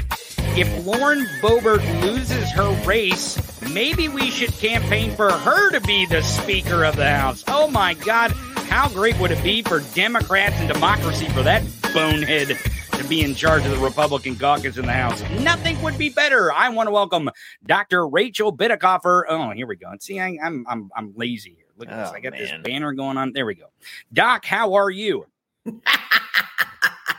I am fan fucking fantastic, guys. How are you? Welcome, Good. welcome back. Tell us why you're fantastic. Tell us what is exciting you today, this morning. Whooping Republican ass, dude. Yeah. Makes me happy. Makes me feel good. So, so what? what because I I know we talked a lot through this midterm, and we even talked back in January or February, and we were like, hey, we need to get a message out. We need to get a national narrative where it is go vote against fascism. You have a choice, democracy mm-hmm. or autocracy, and you must decide. And we even used the phrase, and you kind of coined it here on the Tony Michaels podcast, strategic outrage, and to point that outrage at them, right? and to make sure that we're drawing wedges and make sure we we dictate and we have a narrative of who they are. Did we do that successfully in this midterm? Yes, we did, or we wouldn't be sitting here right now, right? Um, you know, people are going to laugh at 538 and Nate Silver and Dave Wasserman all they want. And, uh, you know, we can talk about whether they should have been using polls after a few elections where they were problematic. But at the end of the day, guys, the midterm effect is a real thing. It should have swept Republicans into power. It should have washed out the blue state governorships in the Midwest and left us vulnerable to even having another Democratic election in 2024. And to avoid that fate, it took a lot of strategic lift and, you know, a little assist from Justice Alito because once we were te- we were starting to tell people, hey, there's a threat to your freedom, they proved it by eviscerating women's fundamental liberty, right? and and we really, I mean, we've got helped along in two two points, and I think the, the second one, I mean, the first one and the most important is Alito and, and the Roe reversal because that solved the enthusiasm deficit that we had. And I have argued for a long time that enthusiasm is the main driver of midterm effects. And now I think I can prove it, right? Because we equalized it and we ended up, you know, it, it, it for Democrats is a huge fucking victory. And even if we lose the House, it is a major a major win right so um and then the second event that happened is you know we had spent two months running ads and framing Republicans where we could, where candidates were willing to run the right, right. race, um, you know, as an existential threat to your freedom and to your life, right? And what do they do? Well, Paul Pelosi gets attacked when one of their MAGA nuts gets riled up and and and breaks into his house with a hammer to kidnap and maybe torture the Speaker of the House, right? And and that I mean that number one proves what we're arguing that this is a movement that's dangerous and, and, is embracing political violence. But the best thing is that they they come out of that event and they're laughing. They were laughing. Right. So mm-hmm. here we right. were telling people you cannot put these people in power. They are dangerous and they proved it for us the week before the election. So I'm really grateful that Republicans um, did so. I think it was important that we got Americans to see what the threat was before the threat really got here and it became um, unavoidable. And, you know, to be sitting where we are today, uh, I, I can't be fucking happier. Well, you know, I think you make all those great points about what the events leading up to it was, but it it's it's so reassuring that we had an, an a generation Gen Z and and uh, we knew women would pay attention. We knew that would be they, they would pay attention to this and they would make sure that to to turn out that vote. But it actually gave me like a lot of pause. I thought Gen Z would show up, but not even close to what they they managed to do. And it and and again, the Republicans immediately, just like the Paul Pelosi or the Roe um, decision, they were like, as soon as they knew Gen Z pushed a lot of these races over the top, they're like, take away their vote. Like that's exactly why they voted against you, you dummies. Like they're they're not going to learn. I, they're not going right. to learn. And and I guess my question is whether the the Republicans win the House or not, because really I think the most important seats that we won for democracy and especially for the 2024 race is Pennsylvania, the governor, um, uh, Michigan, and Arizona, and those Speaker of the Houses. Those three states, and those three swing states. Wisconsin, well, yes, that's guys. True. Yes, got to have Wisconsin. Those, those yep. those those four those four races in those states were more important than the House of Representatives, right? And and, and absolutely, they that, were always my most important races, Tony. And and you know, I, I didn't like say on Twitter hey, guess what? If Republicans win Wisconsin governor, just that one seat, they can co- completely prevent us from winning in 2024. It's not like right. I was going to tell them that, right. right. Because then they would focus all their fire. But on the, it, it, you know, off off the record and, and in back channels, you know, I kept pushing as much attention possibly to the Midwest as I could, making it very clear to principals that are involved in making start smart decisions. You know, it, you know, at worst case, you have to expect a midterm effect to happen. It's happened every time in 50 years, except for twice when the natural climate changed the the you know focus of the election what we had to do was try to make that natural climate like um, you know we had to affect the climate intentionally mm-hmm. strategically mm-hmm. and, and like i said Roe really made a big difference with that um, without it i don't know that the strategy would have had as much success but i know where it would have been successful and it would have been in the midwest because if, if any state especially ran a pure negative partisanship strategy from all of their statewide all the way down to flipping both chambers of the state house and uh, it'd be the state of michigan right really demonstrating um, the power of good strategy because I think even if we hadn't had Roe, we might have been able to pull out that. But Wisconsin was just as critical. And, you know, I couldn't, I can't, I could not tell people before the election, you may wake up and the game is done. Like the whole fucking enchilada is on 22. And this midterm mm-hmm. effect thing means we're destined to lose control of Wisconsin, right? So, um, you know, one of the reasons I'm in such a great mood is not only did we hit those benchmarks, those critical democracy saving benchmarks, we actually did much, much better than that. And, and we're able to give them more of like a partisan ass whooping as well. Um, but in terms of the House, I may well be the only Democrat in America who is agnostic on house control. I, you know, if we control the house, nice, because then we can say we we three swept them in a midterm event, which is unfucking precedented, right? And embarrassing as shit for the Republican Party. Um, but either way, one or two seat majority or one or two seat minority, they're a party that is completely fucked right now. Right? Yes, they have they no mm-hmm. good move to make.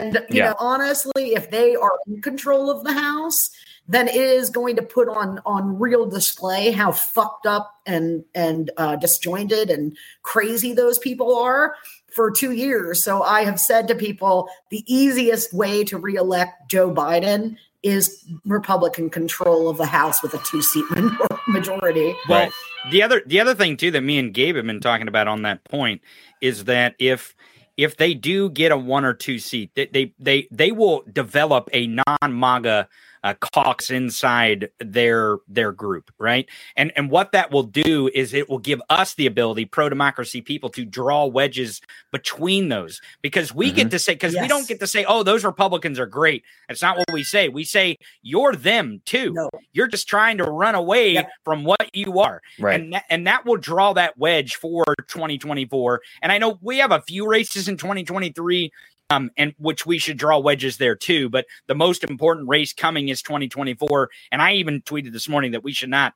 we should not worry about Democrat leadership. Joe Biden's going to be the fucking nominee. It doesn't it, it, doesn't matter what you do, and we should not we should not worry about what yeah. the Dem leadership's going to be. We should worry about drawing wedges and creating the MAGA GOP civil war because that will be what will be greatest for for democracy. It is obvious that they are not they are not well equipped to fight an election where they are on the defense. They mm. just are not. That's exactly well, also, right. It's the, the, first time we ever put them on defense and they fell apart, right. dude. Right. Yeah. I mean, like it. ahead, we, no, I was going to say the uh, the performance that we've had in the midterms has been obviously outwardly uh, uh, amazingly impressive, right? Like every single Secretary of State that these deniers that would have had a play in terms of determining whether to uh, certify and say, "Yep, that's the winner," you know, or any of these people who would have had a hand in in manipulating the outcome or denying the outcome of of the election, um, were were rejected just like outright, which is great. I mean, some of these races were close, but thankfully, democracy did play a part, and they said no. But to your point, Tony, you talked about people who are trying to run away, right? You've got Josh Hawley over the weekend being like. Mm. Oh, you know, I think it was when the results came out of Nevada, might have been uh, where he was, I forget which race, yeah, but I think it was Saturday. Rebuild the party. He was like, "We got to, we got to tear it down. We got to rebuild it back up from mm. scratch." I'm like, "You were the okay. One, you're running away from MAGA like you did on January 6th. you riled him up on January 6th. You riled him up before the election, and now you don't like the mess that you made because the mess that you made actually didn't turn out to be the fucking masterpiece you thought it would be, and now you're running away."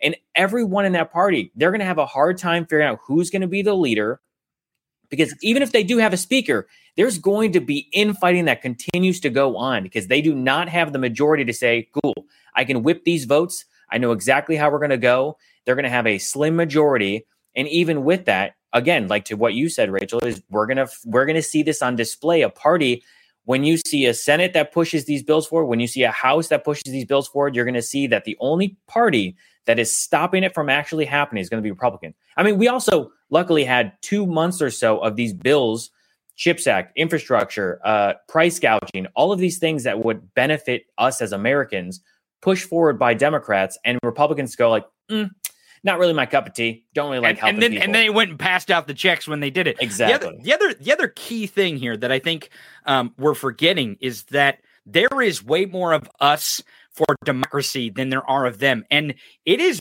m- never more clear than in the vote either to reject or to keep, depending on the, which state it was for those referendums for bodily autonomy for women. Even in Kentucky, it, Kansas, Kentucky, they were like, fucking keep your hands off my rights, motherfucker. And no even this weird situation where people were willing to go vote for the party that wants to take away the rights, but they definitely say, no, you're not going to take away my rights. It only, because we talk about it before, Rachel, where people just don't have um, the civic wherewithal, right? They're not really sure how this stuff works. In Missouri, the same way. Missouri voted for recreational marijuana, and they voted for a United States senator who is the attorney general, who is who is the who is the least pro marijuana recreation that there is. They did. And that's what happens when you don't fucking wedge your policy and make it clear. Right. You know, if you want 15 minimum wage, that's a Democratic policy. Republicans oppose it. It popped. Democratic policy, Republicans oppose it. And there's still tons of messaging shift to do, but I have have to say, made a lot of progress on, especially in the grassroots, getting people to understand you have to partisan your policy. Mm-hmm. You've made yeah. it super fucking popular. Okay. So now it's time to add Republican will take away or prevent you from having this into these messages. But it is a crying fucking shame, Tony. I mean, because like I would never let somebody vote for pot and not recognize that they have to vote for the Democrat to make it happen. Right. right? Mm-hmm. And I do hope that we can we can, you know, transition some of that messaging better for for going right. forward. Yeah. Well, but let me tell you this. A, let me say this, to you guys, just on this topic. Okay. Yeah. The Republican Party is as as Gabe's pointing out on his board today, and I guess he must write backwards or he has some cool, cool camera flip because I can read it. It says MAGA is confused. Okay, it is. It is a it, right now. The Mitch McConnell wing of the party is shitting their pants. They this is the democratic accountability, small d democratic accountability that we've needed since 2016 to shove a wedge into the Republican Party and cause a massive civil war, the rest of the Civil War, the actual yeah. hot part of the Civil War, right? Right. And um, it's because they're, they're confused on defense, unsure how to proceed, probably incapable of proceeding in the House, even if they get the majority. I want to urge everybody fucking hit them harder. Let's just keep punching them. Right now mm-hmm. is when we want to go on the attack, mm-hmm. right? So, like, they're bruised and bleeding. Let's go rip their legs off rhetorically and yeah. make sure they can't get back up. I mean, I think a big, I, I, think a big push also is going to. You got the GOP that is is trying to object to Biden's student loan forgiveness program, which obviously would help even people within the Republican Party. And if you know, I, I think that's going to be a huge, a huge uh, messaging point to be like, look, we are trying to help you in a time that is very hard. If you've got inflation, you're trying to, you know, uh, uh, pay for this or cover your family. Imagine what you could do if you had that money not going to pay these loans. And I think that'll be a huge thing because it also shows on display the Republican Party trying to stop President Biden and the Republican Party from actually helping you, right? From helping. Because again, I guarantee there many, many people within the Republican Party who vote Republican who would actually greatly benefit like, from this, as well as other social programs that Democrats try to push. But I think that's going to be a huge one because that was one of those items that he ran on in uh, in the 2020 election, talking about canceling student loans, and he delivered on that as well as other things. And the only people that are stopping that that goal from actually being achieved is the Republican Party. And so it just, you know, again, it, it to your point, it just shows it puts them on display of how they are failing America and, and their constituents. Yeah, I mean, we don't have a system that does a good job of of highlighting their activities when they're not in power. So, mm-hmm. you know, I mean, there's only so much one person can do right. Yeah. yeah. or like you know. Uh, we can yell and scream into so a microphone for two hours a day. day. If they're uh, if they own if they control the house and who will be the speaker, nobody knows. But it may not be Kevin McCarthy, like I always said it wouldn't be. but um, even if it is, I mean, I want him to be speaker because I want him to have to do it. I want him to, to right. get his dream job and have to do it. And but fail. You know, at the end just of the like day, Elon has failed Twitter, just driving in the full ground. display for two years, and the American mm-hmm. public won't forget that mm-hmm. the this is a this is a this is not a Republican Party. It's a Republican cult, and it is not capable of government governing. I think you're. I, I think I think you're right. And um, if the if the Dems do take the House and we have Speaker Pelosi, because that is what will happen, um, I believe um, because when yeah, you only have a one when, when you only have a one vote majority, you're going to have to have someone who really understands the ins and outs of the house. Yes, and there's and there's no one, to, and you also have to get the vote. Yeah, right. There's there's no one that understands. Right, there's right. no fucking room for error when you have two nineteen right. and you need two eighteen right. to get leadership position. Well, and I think that's that's one reason why if the Dems do pull this out and there is a one vote um, Democratic majority in the House, it will be Nancy Pelosi as the Speaker because they will recognize that they need someone that understands the House and ha- the process of the House better than anyone else. And she probably is the one person in the country above anyone, Democrat, Republican, that understand the process and the mechanisms of the House better than anyone.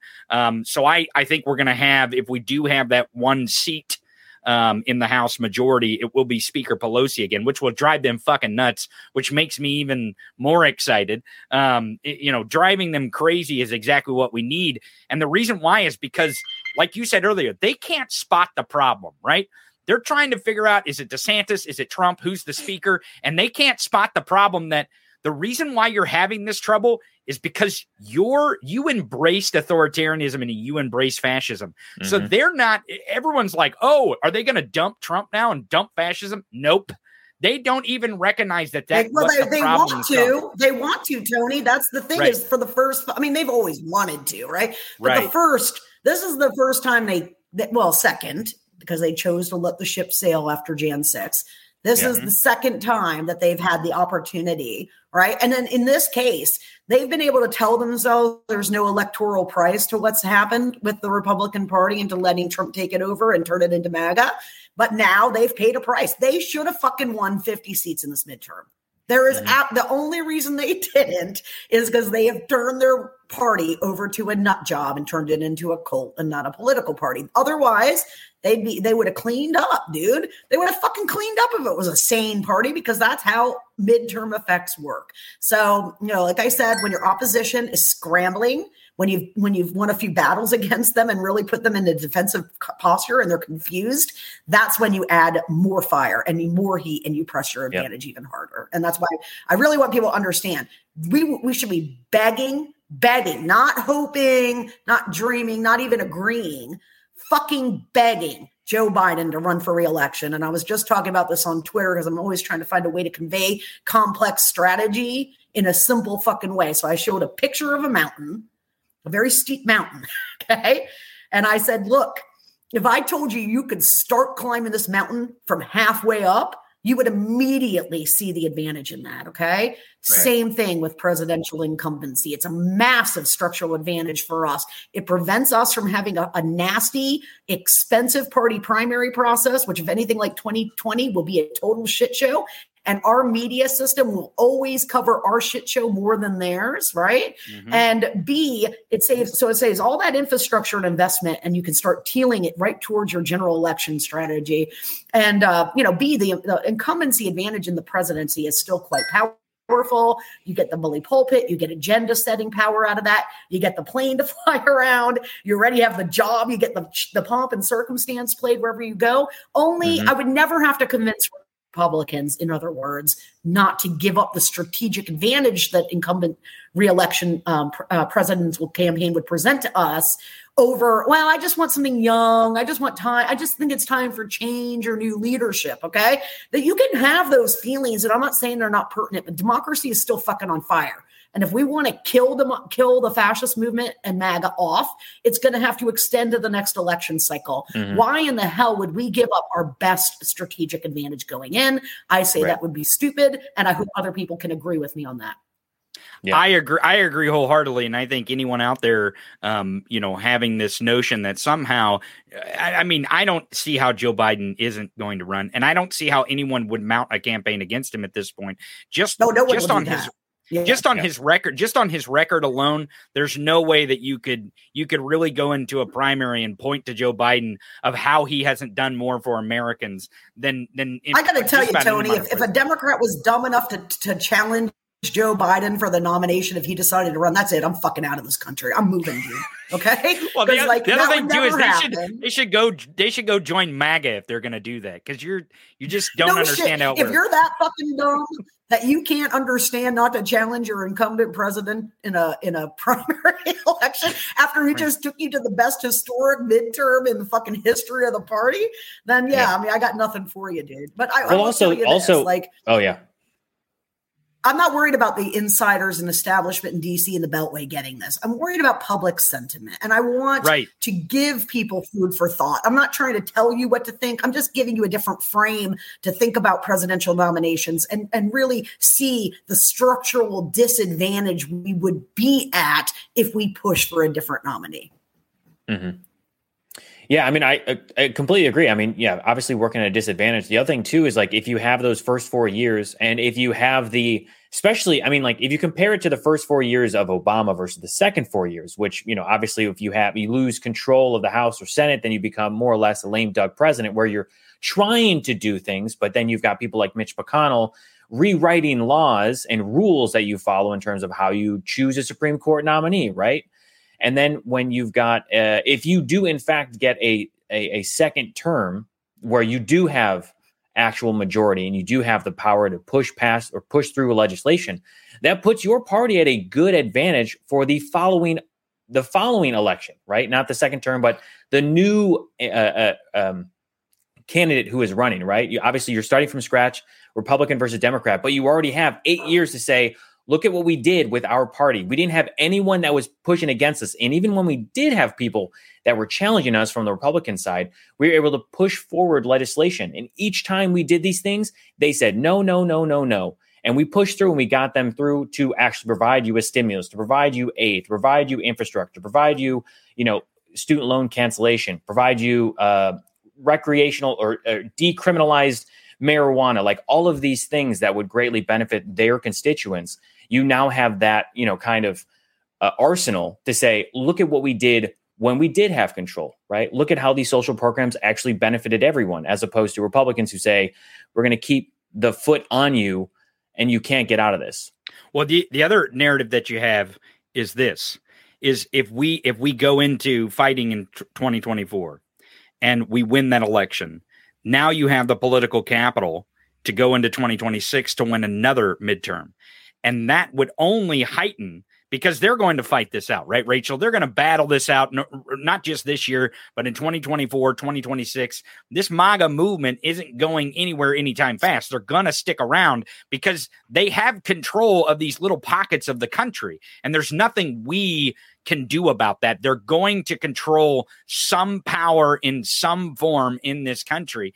And it's not, it's going to make them still stick around. So, we must have them fighting each other for 2024. We must have them fighting each other for 2026 and for the next presidential election after that. And the only way we do that is to keep driving those wedges and pointing out how fucking crazy they are.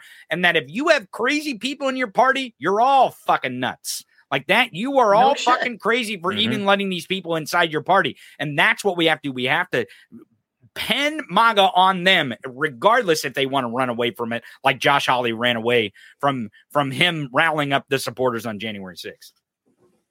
And I got to tell you, that runaway is going to be a lot harder if they hold that that House majority a lot harder. Mm-hmm. So if people are really putting a lot of basket, you know, fruit into the basket of, of winning this majority, right? Which now I think it's like 70, 30 probably go into them. But we we've seen Orange County ballots, the, the vote by mail system out west. It, it just takes time and we don't know what's going to happen with the House. But like you know, hopefully now that you've heard my voice and explain like the strategic advantages that will come with that, you know, it, it be it will be a lot harder for us to keep the focus on MAGA crazy. Though I think mm-hmm. indictments are coming, and I think that's going to help. um, that if we control the House, now I want to control the House like everybody else. I'm just willing to see the strategic advantage of not controlling it as well. Well, I appreciate you joining us, Doc. And again, come back next week if you can and give us more of an update when we see more of these races fall. And if the Republicans do take the House, my bet is that the word laptop works its way into the official record at least 2,000 times in the first 60 days of them controlling it because they're crazy and we should pin that on them. Thank you, Dr. Rachel Bitecofer. Everyone, go follow Doc on Twitter. Why Twitter still exists. Um, Doc, give him your give him your handle there while Twitter still exists there. Yeah, just at Rachel Bitecofer. I'll leave Twitter when they kick me off or the lights go out. And I don't think either thing will happen. I don't think it's like no. I, am really I, excited I, that so many people stuck with Twitter and uh, didn't just go and pull the plug right right before election day because that would have been mm-hmm. a strategic disaster for the left. So well, everyone go follow Rachel, and you'll find the messaging there on her Twitter page for sure. Dr. Rachel Bitecofer, thanks for joining us. As always, my friend, come back again. Come back. We'll find a day next week that you're available that we can uh, get some more updates as these races close and we know these counts and we know what that house is going to look like. We'll have a little more how to drive these wedges. I'd love to come back after we get this clean sweep in Arizona and talk about that oh, strategy, oh, why yes. it works so well and That's how great. we whoop the fucking Arizona GOP's ass. well, let's do that next week. We'll talk about the House, what the outcome is, and we'll talk about Arizona next week. Thank you, Roger, Dr. Rachel Bitecofer. Everyone, stick around. We'll be right back right after these messages. We'll be right back. Mark, 60 seconds. This is the Tony Michaels Podcast.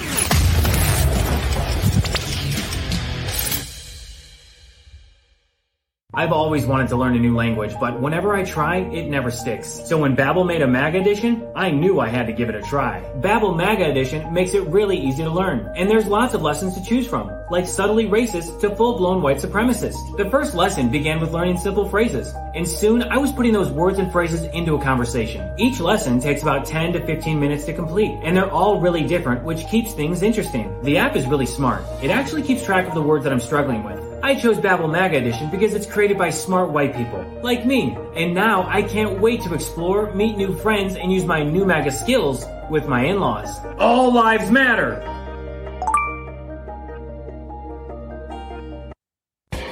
Jumping back into it, this is the Tony Michaels Podcast.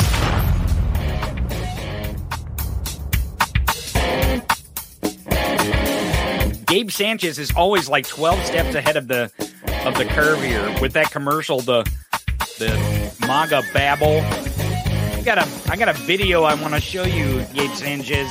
Yeah. Of a teacher in um, I don't know where this is at. But he's talking about how he thinks he's uh, superior because of his race to um, Oof. um, black black black children in a school. Um, I don't know if this guy is uh, fired yet, but I, I'm not saying he should. Is this a, is this an early moment of fuck around and find out? Like, Oh is, are we God, are we seeing is- the what is this guy's name? I uh, You know what this see. is? Yeah, let's see. Um, this is uh, uh Jewish ginger resistor here. Had it. It's Bowles. Bowles Middle School. Um, I'm not sure exactly where it I is. didn't even have to finish the whole name. I just said B O and it was Bowles. Uh, investigated one day ago. Twenty. Ooh, hold on. Okay, okay, okay. Hold on. Let me let me pull this article. Uh, Pflugerville Pflugerville. teacher. Yeah, that's the bull- Pflugerville. This, sound, this sounds like a Dr. Seuss book already. I know. Well, The Flugers Uh, in Pflugerville. Fluger, the Fluger. I don't know. the Pflugerville ISD teacher accused parents of making racist comments during a what conversation. ISD? What is that? It's like in school detention. Uh, that is what is this ISD? I don't know what ISD is. Maybe there's some teachers in the chat that can tell us what I. I mean, it was all I called like ISS when I was in school. I, in school suspension, but uh, maybe it's in school detention. So this is this is the guy who gets the the. Uh, Mm. I'm assuming it's it's probably something like school district. Uh, Oh, really? Oh, but okay. yeah. I, I don't know. Oh, oh, independent school district. There is you go. Paul In- is saying. In, independent All school. district. So, a Pflugerville Independent School T- District teacher accused by Oh, parents of I making see. racist comments during a conversation with students accused. He's not accused. He's on video saying it. Fuck Right. accused. Fuck so then guy. we go through the letter states that the teacher is no longer employed by the district after the inappropriate conversation as of Monday morning. So he did fuck around and he found out. here's the guy. Here's the guy on the screen, and I'm going to play the video here. And but I but I, I want to say before, it's like a video like this just clearly demonstrates why Gen Z is like fuck these people, fuck you old white men. Like Are you? Yeah, is- it's like, uh, why are we surprised that the people who, you know, these older people, uh, these racist people, these people who want to like Right. suppress your vote or, or take away your rights? Again, like we we talked about earlier, but it, uh, God forbid that this person says, "No, I'm not going to take this shit anymore. I'm going to do what I, I'm going to tell my parents. I'm going to do this. Right. I'm going to do that." And then yeah, it's like, yeah, you fucking talk down to kids and tell them that, tell them something racist. what you know. state is this in? What state is it? It's in Texas. Okay, beautiful. Texas, even better. So this is a this is the clip, and he's in the classroom, and these kids are like laughing at him, right? Yeah. And the reason why they're laughing at him is because I would imagine most of them are like, we know who you voted for, we know who you are, we know why you Yeah. are the way you are, and we're going to get the power to go against you soon. These kids aren't dumb to this idea. Yeah. That's why Gen Z, that's why the fucking polls were off. That's why they're they're antiquated.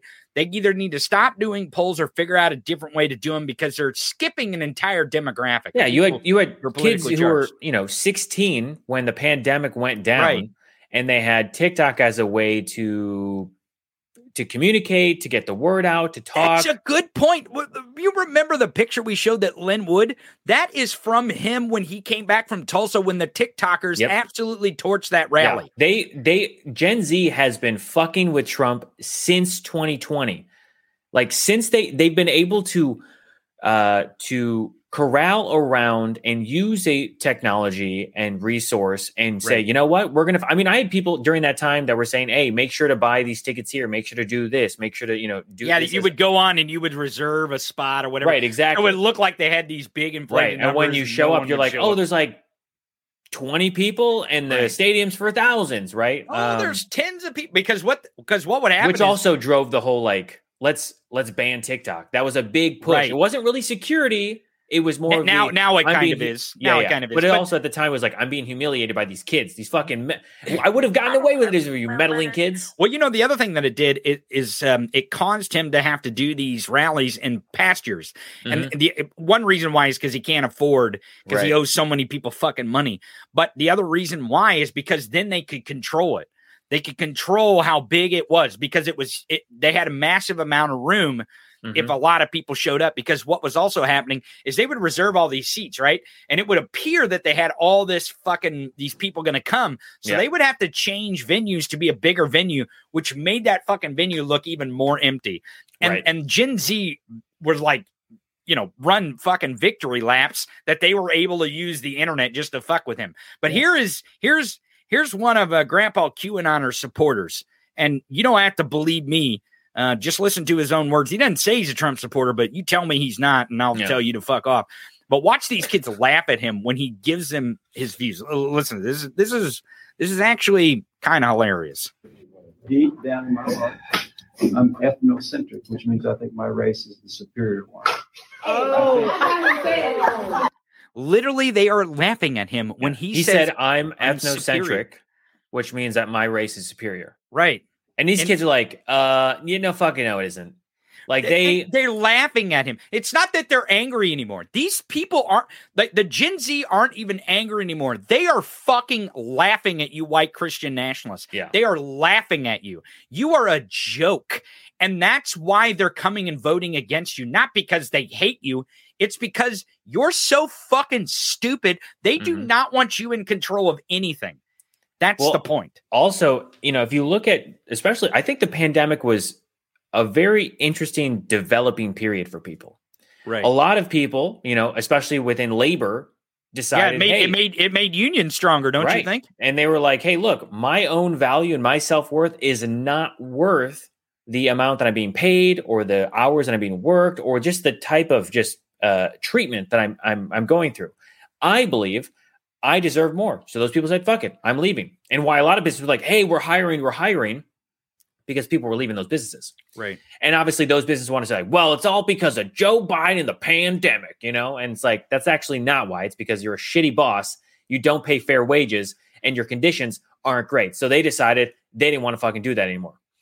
So the other part of it too is when you look at these kids, you also have to realize that they themselves during that period were figuring out exactly what was going on, right? They were figuring this guy doesn't know what the fuck he's doing. He's running the country into the fucking ground. He doesn't care about the lives of other people. He says it's not my responsibility. He's, you know, trying to uh to place blame on other people in terms of the pandemic. There's all these things. And these these kids, these students at the time, they're like, look, we have a lot to uh to offer to society right now. We're not just somebody who's a little kid who then has to like uh like as I get older, then I get a voice. Then I get a say.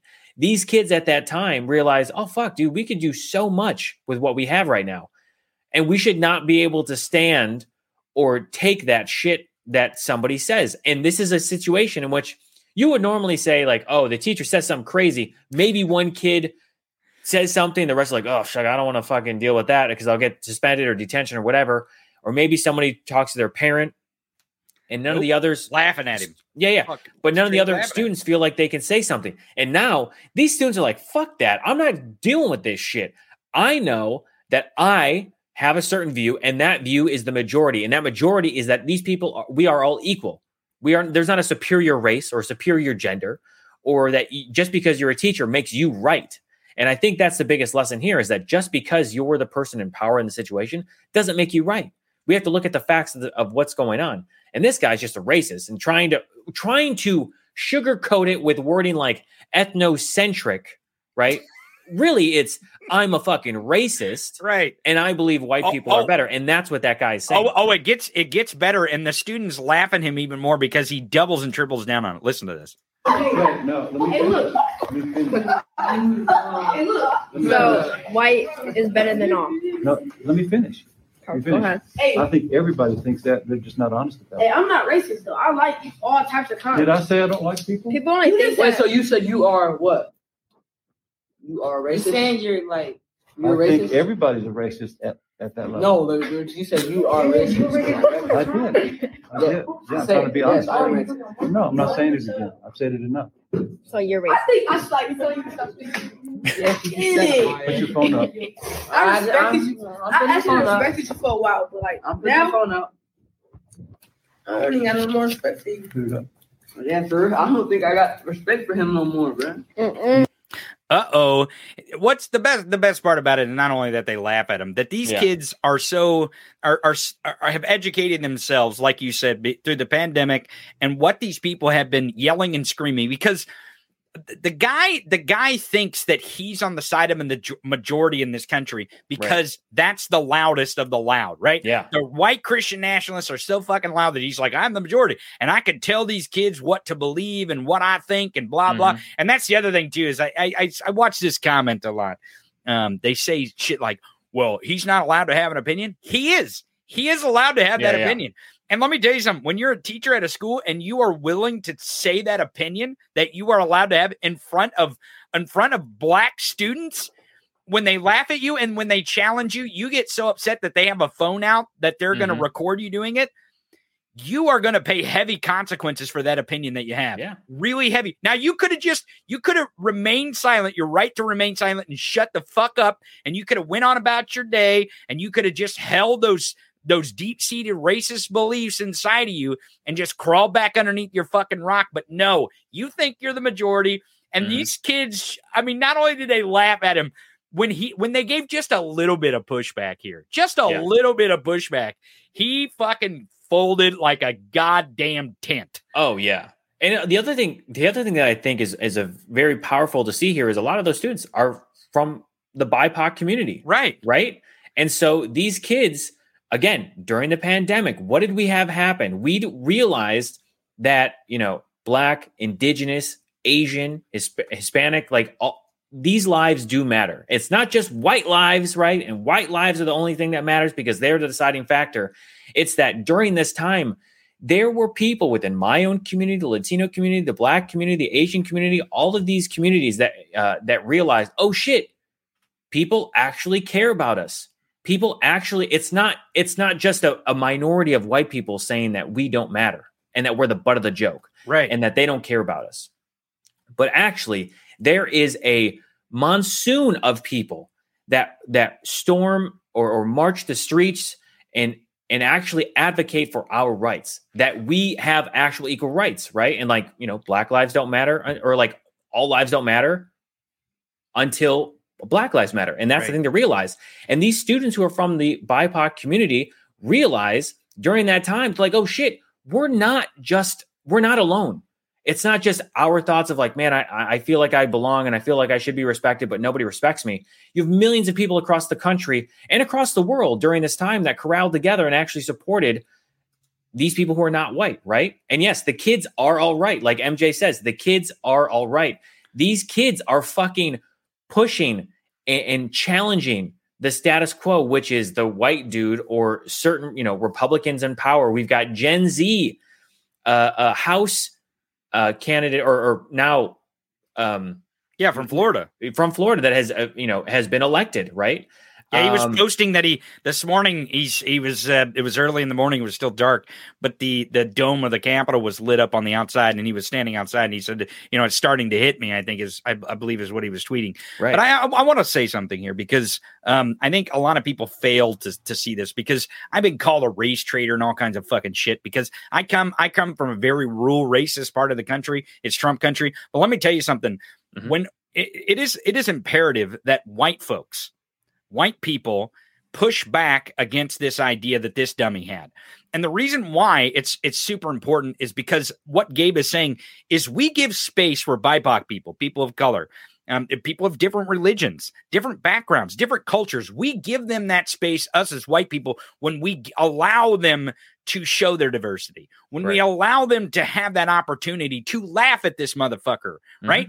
When we say, no, it is not all right for a white person to say this to children in a school, it gives those children the ability to laugh at him and to challenge him, not to not to get violent, not to get crazy, not to start throwing punches. They literally laughed in his face because there is that space. And mm-hmm. and white white people have to open that space. We must take away our privilege from ourselves. It is the only way for equality and equity is to is to just completely kill this idea that we need white privilege for some reason because that's what that guy is holding on to. This old fucking notion that he's superior because he's white and he has special rights and special privileges because of it. And and it's everyone knows it. That's what he's saying. He's Yeah. saying everyone knows it. Even you, little black kid, even you know that I'm superior. Deep down inside of you, I have these special privileges.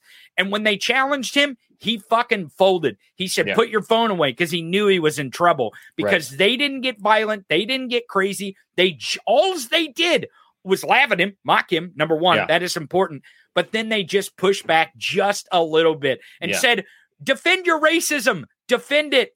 Right. Defend it, you old fucking ball sack. Defend it in front of us. And he couldn't, he couldn't do it because they can't, because there isn't a good defense Right. for it. Well, even there was there was one kid who the, the kid who was standing up and then sat Mm-hmm. down. If you listen to what he said, his commentary, he's like, "Man, I didn't." He's like, "I didn't know if you were racist before, but now I definitely know." And Right. he sits down, and then the other, I mean, the other kids were really pushing the fact that they were like, "You're fucking racist, man! Like, what did you say? You admitted that you're racist. Right. You believe that white people are better."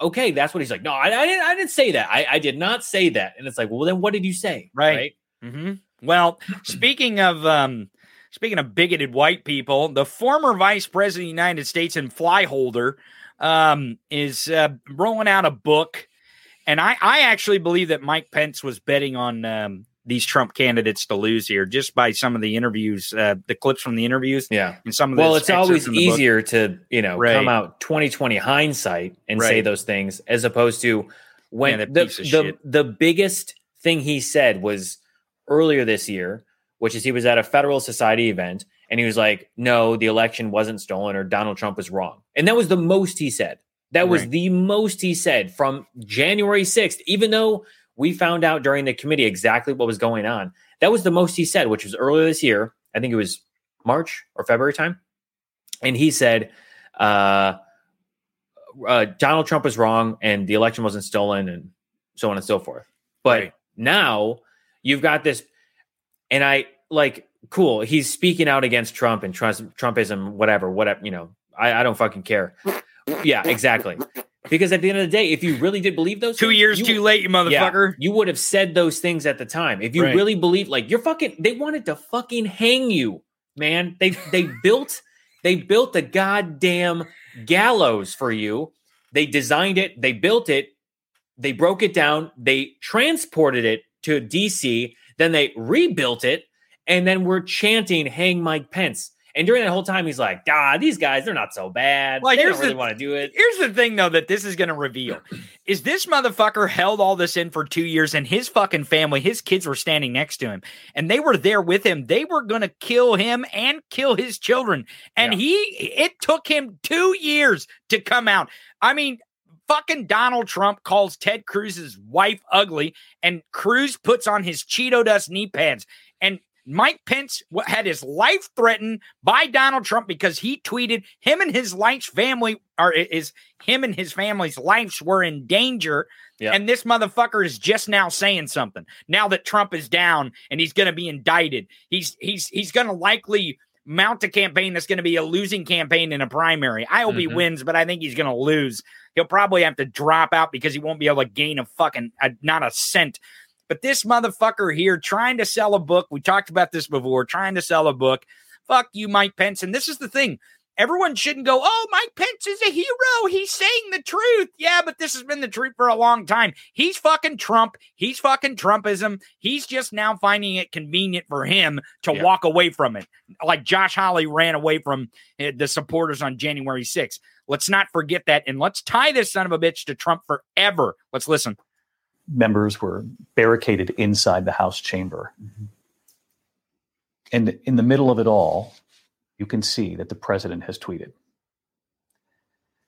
2:24 p.m., the president tweets Mike Pence didn't have the courage to do what should have been done.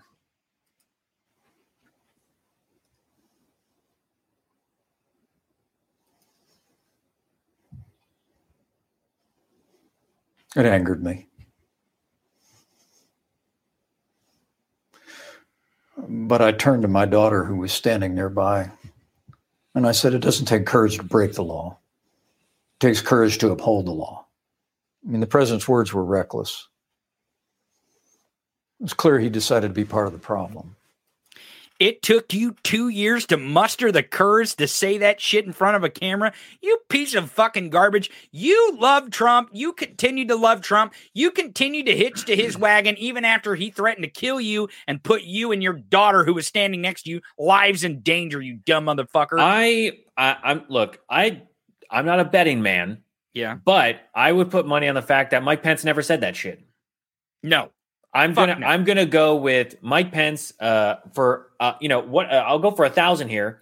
What is things that never happened, and uh, or or I'll go for the category of what is or or things that never happened for a thousand, and it is what is Mike Pence saying that exact line. He never said shit. He might have actually talked to his daughter on that day, uh, but I doubt he ever said anything like that because I would have to say two years, two years that he waited to actually. I mean, you got to keep in mind he was trying to figure out what to say and how to handle January 6th as it was going down, right? He had to confer with other people to realize, oh, should I say something? Should I not say something? Like, how do I act on January 6th? What do I do? Because right now I seem to be the only one who's holding this shit together outside of Nancy Pelosi, who's actually trying to get military assistance. Are you calling Mike Pence a liar? I think you're calling Mike Pence a liar. I'm calling him. I'm calling him a coward, and I'm calling him a liar. I'm calling him Oh a liar and a coward. Speaking of liars and cowards, you got to see this. Have you seen this? Someone unearthed this ad. I think Patriot Takes posted this. No, Ron DeSantis. This is fucking real. This is not a deep fake. This is this is hundred percent real. Watch this shit. Everyone knows my husband, Ron DeSantis, is endorsed by President Trump, but he's also an amazing dad. Ron loves playing with the kids. Build the wall. He reads stories, Then Mr. Trump said, You're fired. I love that part. he's teaching Madison to talk. Make America great again. People say Ron's all Trump, but he is so much more. Big league. So good. I just thought you should know. Ron DeSantis for governor. What the fuck? listen, listen, listen. That started. That started. Honestly, the music, the way it started, reminded me of like a sitcom. Like it was like a jokey, like oh, oh, it's gonna be fuck. fucking, you know. Oh my god. This is great.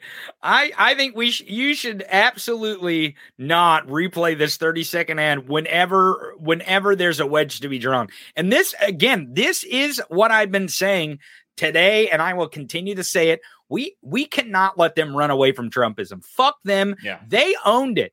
They owned it and they lost. And just because they lost does not mean they get to walk away from it. Fuck that shit. If they thought it was such a winning strategy and that's what they wanted to press on the rest of us, we should make it known that those motherfuckers did until they retire from politics and go crawl back underneath their fucking rocks. Yeah. We tie them to this every single day, every single minute. Fuck them. Ron DeSantis is not going to walk away from Trump, you piece of shit. Not not the fake ass suit, the fucking shoes, the haircut, the hand gestures, the fucking the voice pattern. You motherfucker and this commercial where he is absolutely indoctrinating and grooming his children, which is hilarious that they fucking call us groomers. And even in a commercial, he's joking that he's grooming his children. This is Yeah. fucking weird. It's fucking gross. And Ron DeSantis, you own this bitch now and forever, motherfucker. I'm gonna make you own it, you piece of shit. I don't know. I think that's um, what we should do. And what do you think? I, no, there is no way from there is no way getting uh, uh, like away from this. Okay, one, this whole ad is fucking cringe. Okay, you're And that's when, I thought it- I thought it was put together great. I and thought that's when Trump said great. you're fired. I love that part. and it's like, okay, uh, let's just let's just call what it is. Okay, that's uh, very cultist. I you know. Ronnie is Donnie's baby back bitch. That's is that from sure. 2018? I have no idea. I mean, I have no idea. I don't know, but it's a real commercial. What does it matter where it's from? I mean, we're gonna No, no, I want to. I want to understand the timeline only because the way in which Trump pushed to say like, "Oh yeah, I went down and I sent FBI agents and U.S. attorneys to go help uh, Ron Yeah. DeSantis and and uh, and Rick Scott win their election." So part of me is like, "Oh, Maybe- yeah, maybe these, are these tied together?" I have no idea. maybe.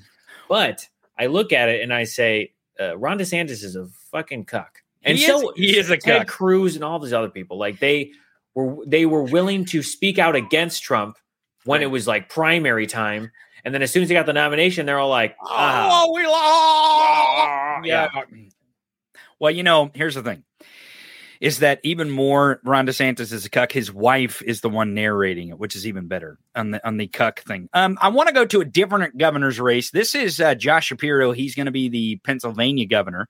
He's going to make sure that that swing state is secured for democracy. In other words, whatever decision that Pennsylvania would make in the 2024 presidential election, Josh Shapiro is going to stand by that decision. Um, which is you know following the rule of law, Right, Not right. trying to say, hey, you know what, my guy didn't win, so I think he should have won. So Right. that's who's going to win. But listen to Josh Shapiro here de- define Mastriano, and we can't forget Mastriano. We have to tie these fucks to that Yeah. fucking uh, uh, Hitler wannabe. But let's listen to Shapiro here define Mastriano and how, how that would have went. Your Republican opponent, Doug Mastriano, still has not conceded the race. Five days after CNN projected uh, that you are the winner, are you still waiting for a phone call? What's your message to him? I mean, who cares if he calls, right? Uh, you know, he doesn't get to pick the winner. The people pick the winner. And in a resounding way, they made clear uh, that they wanted me to lead this Commonwealth forward. We had an historic win, uh, more votes than any gubernatorial candidate in history. So I could care less if the guy calls me. What matters is the people chose me, and I look forward to getting to work for them in January. Oh boy, stuffed him in a fucking locker. Like Hmm. literally, like, man, I don't give a shit if you call me and you concede. I could care less. It doesn't make a shit's hell beans worth of difference whether you concede if I'm governor or not. It really Mhm. doesn't fucking matter. It couldn't matter less. Yeah, it's Now, like, one- why did, yeah, again, that, it literally, I don't give a shit what he says. I know I won, and the people said you won, and uh, we did the election how we do the elections. And you can go fuck yourself. Yes, that's Mastriano is Be- what I mean. Right. Be- beautiful way to put it. Um, one last thing, I, I want to point this out. Um, again, when we're talking about wedges to draw, here's a wedge you can draw between the Cheeto Dust QAnoner and Mitch McConnell. Um, he's really trying to press press the blame on this on anyone but himself because he realizes that he has a DeSantis problem, right? Because he can't, it's hard for him to attack DeSantis. He figured that out over the weekend and, and the end of last week.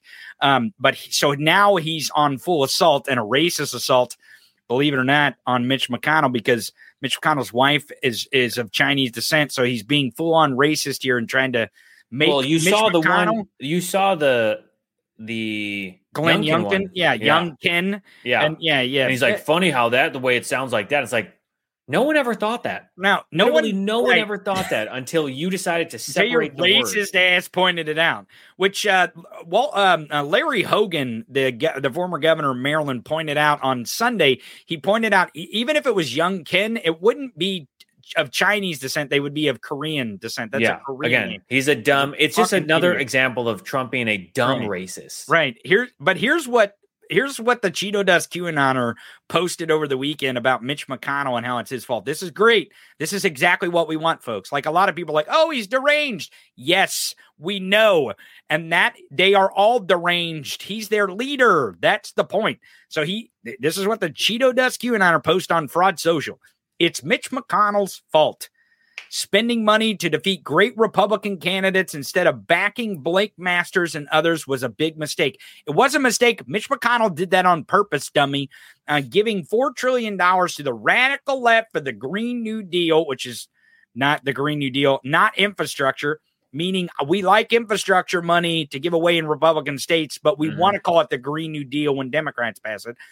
He goes on, was an even bigger mistake. So basically, what Donald Trump is saying is it was a huge mistake for Americans to get investments in their infrastructure. Are you Mhm. listening to him? Are you listening? He's a fucking idiot. This is why we want him to run.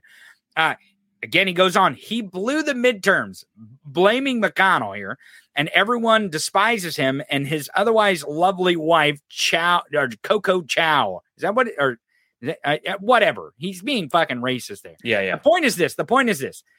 Well, it's it's Elaine it's Elaine Chao, isn't it? Is her full name?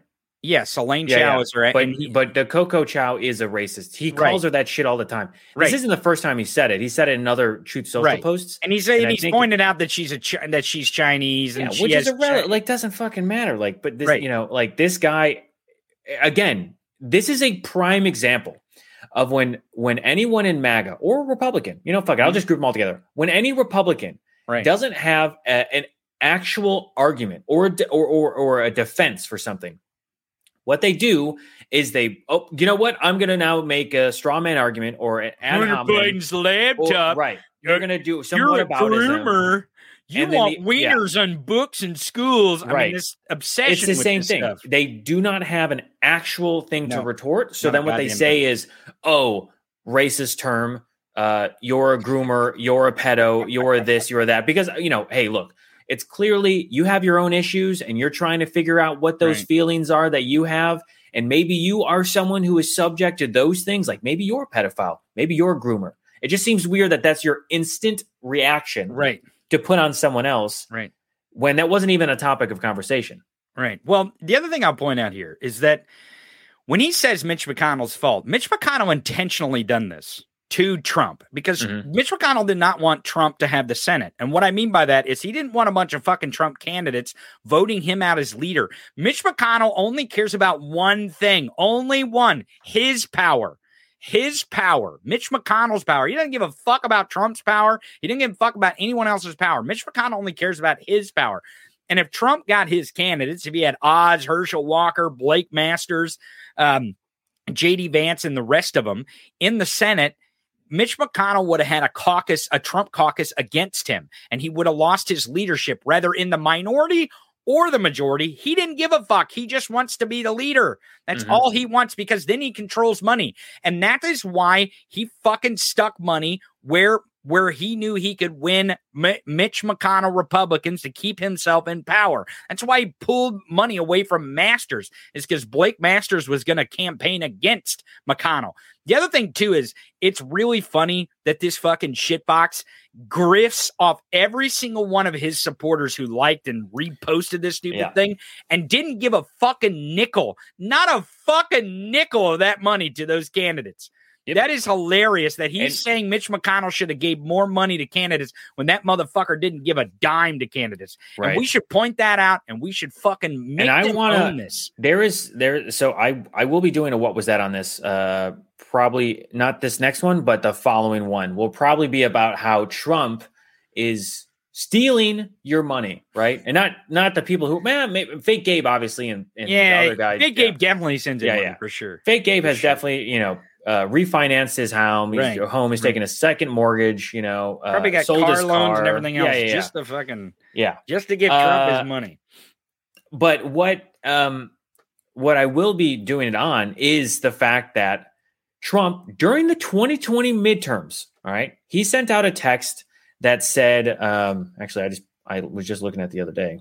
Um, this is literally what the text said. This this is this is the campaign, the grifting text messages. yeah, yeah, yeah. So this one, okay. So there was a text message I got on Friday from Trump's campaign, and it said, "Pres Trump, we must save Georgia from the Dems. We've activated, uh, we've activated a twelve hundred percent offer for one hour to put America first. Step up, and then the link and whatever. Shit doesn't exist at all. Yeah. None Okay. Okay. Also, again, they're making up numbers, so Right. you can't ha- like he would have to double down on uh on that percentage. He would have to find and he would have to find a way to match that. Like if you're saying there's a matching program, you you donate, then we match it to our own program, our own campaign. That's fucking dumb.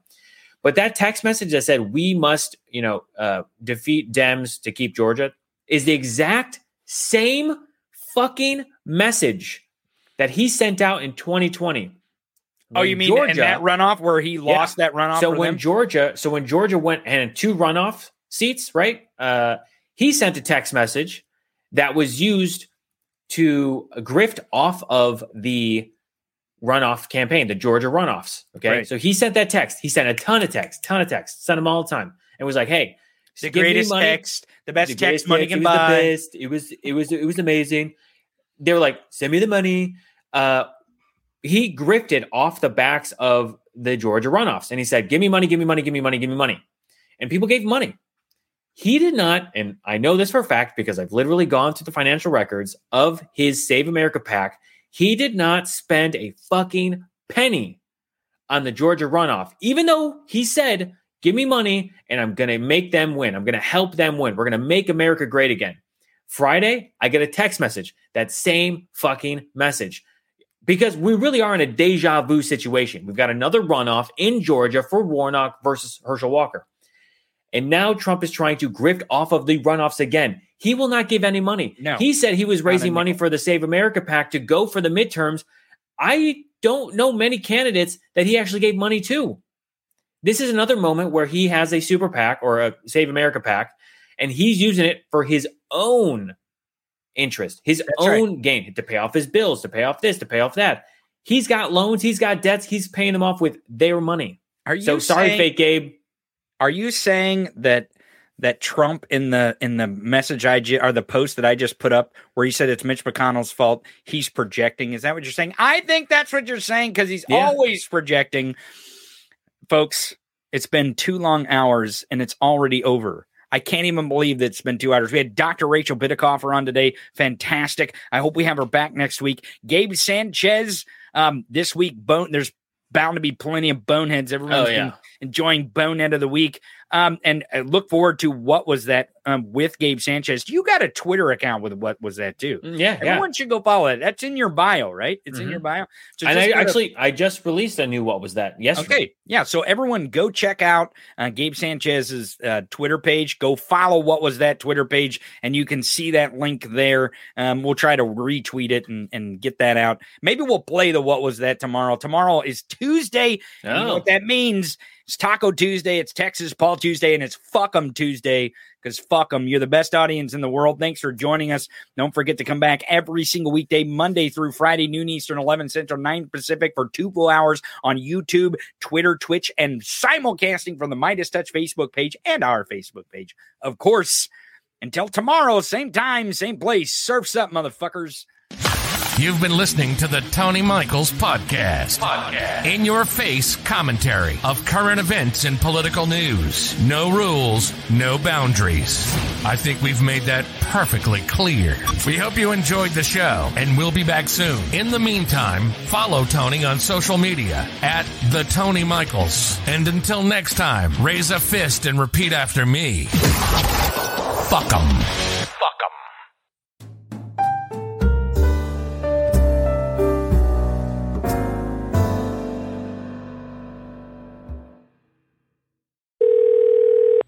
Murphy's Mule Barn, head ass speaking.